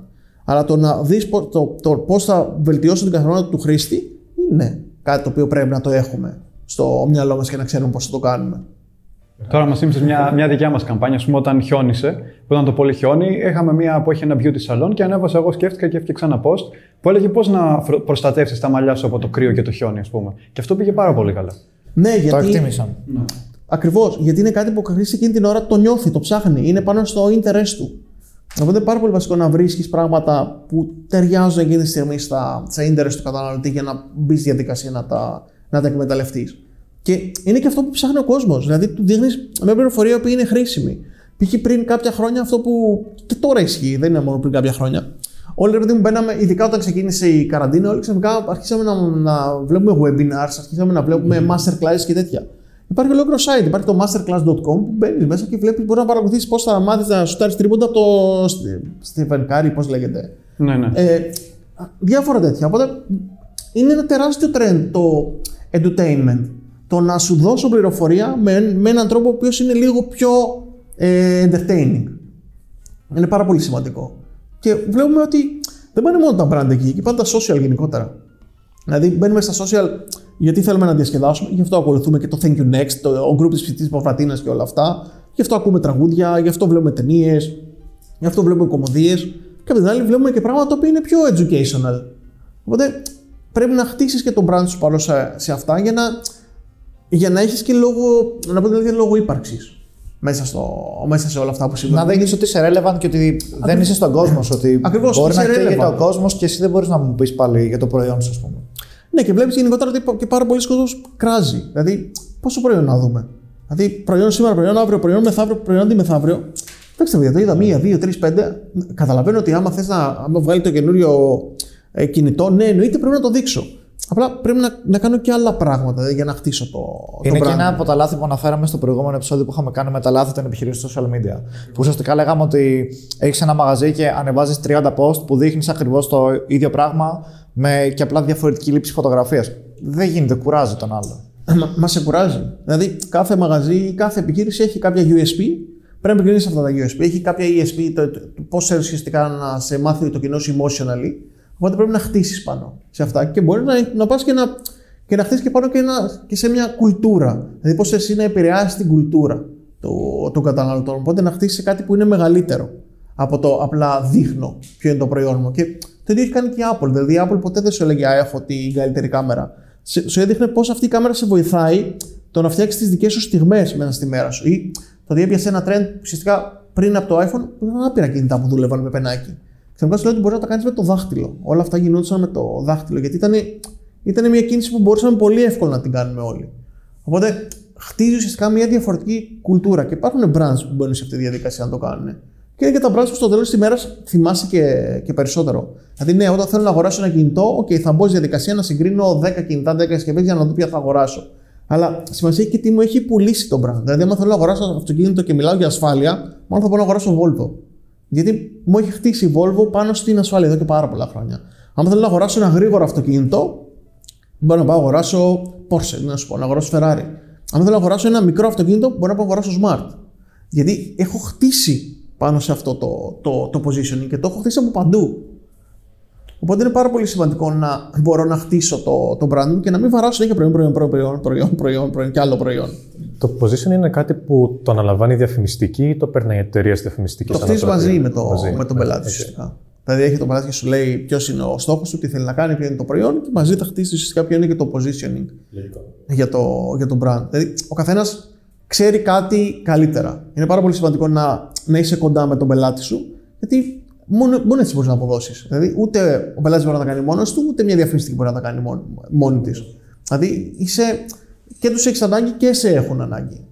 Και έχει αποδειχθεί πολλές φορές ότι όταν παιδί μου όλα αυτά γίνονται in-house, κάποια στιγμή στερούνται δημιουργικότητας. Οπότε γι' αυτό βλέπουμε ότι μετά από κάποια στιγμή όλα ξαναγυρνάνε στα, σε agencies. Γιατί ένα agency, επειδή έχεις πολλούς πελάτες, έχεις διαφορετικές. Ε, βλέπεις διαφορετικά πράγματα μπορείς να χτίσεις και καμπάνιες οι οποίες έχουν πολύ μεγαλύτερη δημιουργικότητα. Και έχεις και ομάδα συνεργατών που ο καθένας μπορεί να δώσει τη δική του ιδέα με διαφορετικό υπόβαθρο, να την φέρει. να έχει διάφορα, διαφορετικά skills, οπότε να την εκτελέσει πιο σωστά. Πολύ κόσμο ο οποίος ασχολείται με διαφορετικά πράγματα, οπότε ε, βλέπουν, έχουν διαφορετικές οπτικές από ό,τι μπορεί να έχεις όταν είσαι απλά σε, σε ένα brand. Οπότε το βλέπω πάρα πολύ ότι η δημιουργική ιδέα, η δημιουργική ιδέα θα έρθει ουσιαστικά από τη διαφημιστική. Θα έρθει από μια εταιρεία η οποία κάνει marketing. Μ' άρεσε πολύ αυτό. Ήθελα να το ρωτήσω κιόλας και το απάντησε μόνος. Δηλαδή, η ερώτηση που θα σου έκανα είναι ε, τι πιστεύεις ότι είναι καλύτερο, να γίνεται κάτι in-house ή να το αναλαμβάνουν agencies; Εξαρτάται. Υπάρχουν κομμάτια που μπορεί να γίνουν in-house, υπάρχουν κομμάτια που μπορεί να τα αναλάβουν agencies. Για μένα, το να βρεις ένα agency το οποίο μπορεί να σου αναλάβει το μεγαλύτερο όγκο και να έχεις μία ή δύο σταθερές συνεργασίες είναι το καλύτερο που μπορείς να κάνεις. Αρκεί να είναι συνεργάτες οι οποίοι είναι σωστοί και είναι εκεί, ρε παιδί μου, κάθε στιγμή. Υπάρχουν πράγματα που μπορείς να κάνεις in-house σίγουρα. Δηλαδή, μπορείς να κάνεις media, τρέχουν πάρα πολλές εταιρείες in-house ή εταιρείες οι οποίες φτιάχνουν και τα προϊόντα μέσα, τους φτιάχνει ένα key visual, δηλαδή τους φτιάχνει το main υλικό η διαφημιστική και μετά όλα τα adaptation που έχει σε banners και όλα αυτά τα κάνουν μετά εσωτερικά. Χωρίζεις τη δουλειά. Χωρίζεις τη δουλειά γιατί είναι και το budget και είναι και ο χρόνος. Οπότε, αν έχεις εσύ κόσμο εσωτερικά, είναι καλό να σε βοηθήσουν. Αυτό που γίνεται, αλλά το big idea που λέμε, δηλαδή μεγάλη ιδέα, έρχεται από τη διαφημιστική. Δηλαδή θα έρθει η διαφημιστική, θα σου παρουσιάσει τη στρατηγική και θα κουμπώσει ουσιαστικά πίσω, από πίσω τη, τη, την ιδέα που θα τρέξεις εσύ όλο τον χρόνο. Και είναι πάρα πολύ σημαντικό γιατί σου λέω έχεις, έχεις μια διαφορετική οπτική στη διαφημιστική. Έχεις τρέξει πάρα πολλά πράγματα, γνωρίζεις πολλά πράγματα, ακολουθείς πολλούς διαφορετικούς κλάδους. Οπότε μπορείς να συνδυάσεις και τα trends της αγοράς και επειδή συνέχεια μπαίνεις σε μια διαδικασία να εξελιχθείς στον κλάδο, όχι μόνο στον κλάδο των αυτοκινήτων, γενικά στον κλάδο της διαφήμισης, είναι πολύ σημαντικό το ότι έχεις αυτή τη γνώση για να την φέρεις στον πελάτη και να του φέρεις μια καλή καμπάνια. Οπότε, Τάσο, πριν πάμε στο κλείσιμο, έχουμε κάνει μια πάρα πολύ ωραία κουβέντα. Θέλω να σου κάνω μια τελευταία ερώτηση, η οποία έτσι θα είναι Σίγουρα, τελευταία. λίγο πιο γενική. τελευταία, τελευταία το οργίζουμε, γιατί θα έχει, έχουμε γράψει ήδη δύο ώρες, ξέρω εγώ. Ε, αν υπάρχει κάτι το οποίο θέλεις να μοιραστείς με το κοινό, τώρα που έχεις το πάτημα, χωρίς κανένα περιορισμό, θέλεις να τους περάσεις ένα μήνυμα. Ποιο μήνυμα θα ήταν αυτό; Ένα μήνυμα. Θα είναι λίγο εκτός διαφήμισης. Γενικότερα θα είναι κάτι που έχω αρχίσει και πιστεύω πάρα πολύ τα τελευταία χρόνια. Είναι ότι πρέπει να κάνουμε πράγματα που γουστάρουμε. Δηλαδή να κάνουμε πράγματα τα οποία μας εξελίσσουν εμάς ίδιους σαν ανθρώπους. Δηλαδή να βρίσκουμε δουλειές τις οποίες τις πάμε κάθε μέρα στη δουλειά, πρέπει και γυαλίζει το μάτι μας. Πώς να το πω. Πάμε κάθε μέρα στη δουλειά και δεν βαριά να σένουμε να πάμε στη δουλειά. Ναι, υπάρχουν δύσκολες μέρες για όλους. Πραγματικά θα υπάρχουν δύσκολες μέρες και πιεστικές μέρες. Το θέμα είναι όταν κλείνει η μέρα σου ή όταν κλείνει. Ότι όταν είσαι μέσα στη μέρα σου να μην περιμένεις απλά πότε θα έρθει το Σαββατοκύριακο ή πότε θα πας διακοπές. Δεν είναι ωραίο αυτό. Πρέπει να κάνουμε πράγματα τα οποία πραγματικά μας παθιάζουν σε αυτή τη ζωή και πιστεύω ότι είναι τα μόνα πράγματα που αν τα κάνουμε μπορεί να μας πάνε και σε ένα άλλο level δουλειάς. Και μας κάνουν ουσιαστικά, δεν θα πω ότι κάνω το χόμπι μου επάγγελμα σε καμία περίπτωση, γιατί δουλεύω πραγματικά και υπάρχει πάρα πολλή δουλειά. Μα πάνε όμως σε ένα level που ρε παιδί μου είναι η καθημερινότητά μας τόσο διαφορετική και τόσο ωραία, γιατί την έχουμε στήσει έτσι με βάση αυτό που θέλαμε να κάνουμε. Οπότε, από τη μία, κάντε πράγματα που πραγματικά γουστάρετε και από την άλλη, είναι βασικό να δώσουμε και βάση στον εαυτό μας. Δηλαδή, έχουμε περάσει εποχές δύσκολες. Το self-care έχει μπει για τα καλά στη ζωή μας και ειδικά στον κόσμο που δουλεύει από το σπίτι ή που μας έχει που έχουμε πέσει τον τελευταίο καιρό, γιατί πραγματικά ακούω μια, πάρα πολύ, μια ερώτηση συνέχεια. Πες με έναν καλό ψυχολόγο, πραγματικά. και πώς μπορώ να πάρω κάτι για να νιώθω καλύτερα. Το ακούω πάρα πολύ συχνά, πραγματικά από πάρα πολύ κόσμο. Παιδιά, είναι πάρα πολύ εδώ και πάρα πολύ στο πώς στείλουμε τη μέρα μας. Δηλαδή, το τι κάνουμε για τον ίδιο μας τον εαυτό. Δεν, είναι, δεν μας προσδιορίζει μόνο η δουλειά μας. Μας προσδιορίζει το μυαλό μας και πρέπει ο κόσμος γενικότερα να μας αγαπάει και να μας φροντίζει για αυτό που είμαστε. Για, επειδή είμαι ο Τάσος, όχι επειδή είμαι ο Τάσος που είμαι partner στη Social Lab. Και πρέπει να μπούμε σε μια διαδικασία και να το καταλάβουμε. Δηλαδή, μην αυτό προσδιοριζόμαστε απλά μέσω της δουλειάς μας. Δηλαδή, πολλές φορές, άμα σου λέω, άμα πω σε κάποιον συστήσου, αλλά μην πεις κάτι για τη δουλειά σου, λίγο κολλάνε. Δεν έχουν πώς να συστηθούν.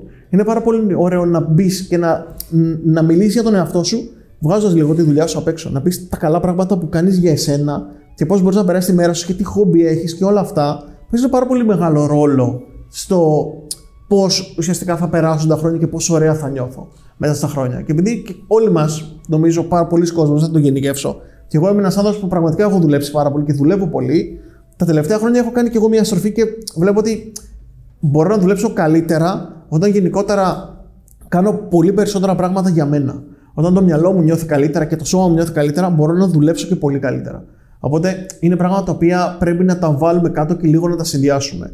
Και είναι πολύ πιο δύσκολο από ό,τι ακούγεται και σίγουρα είναι και πολύ πιο χρονοβόρο και πολύ stressful για, για όλους. Αλλά ρε παιδιά, είμαστε σε μια φάση. Βγήκαμε από μια καραντίνα, ε, μπορεί να έχουμε περάσει κορονοϊό, μπορεί να μην έχουμε περάσει, έχουμε ζήσει γενικότερα διάφορα πράγματα. Α μην, ας, ας μας μείνει κάτι.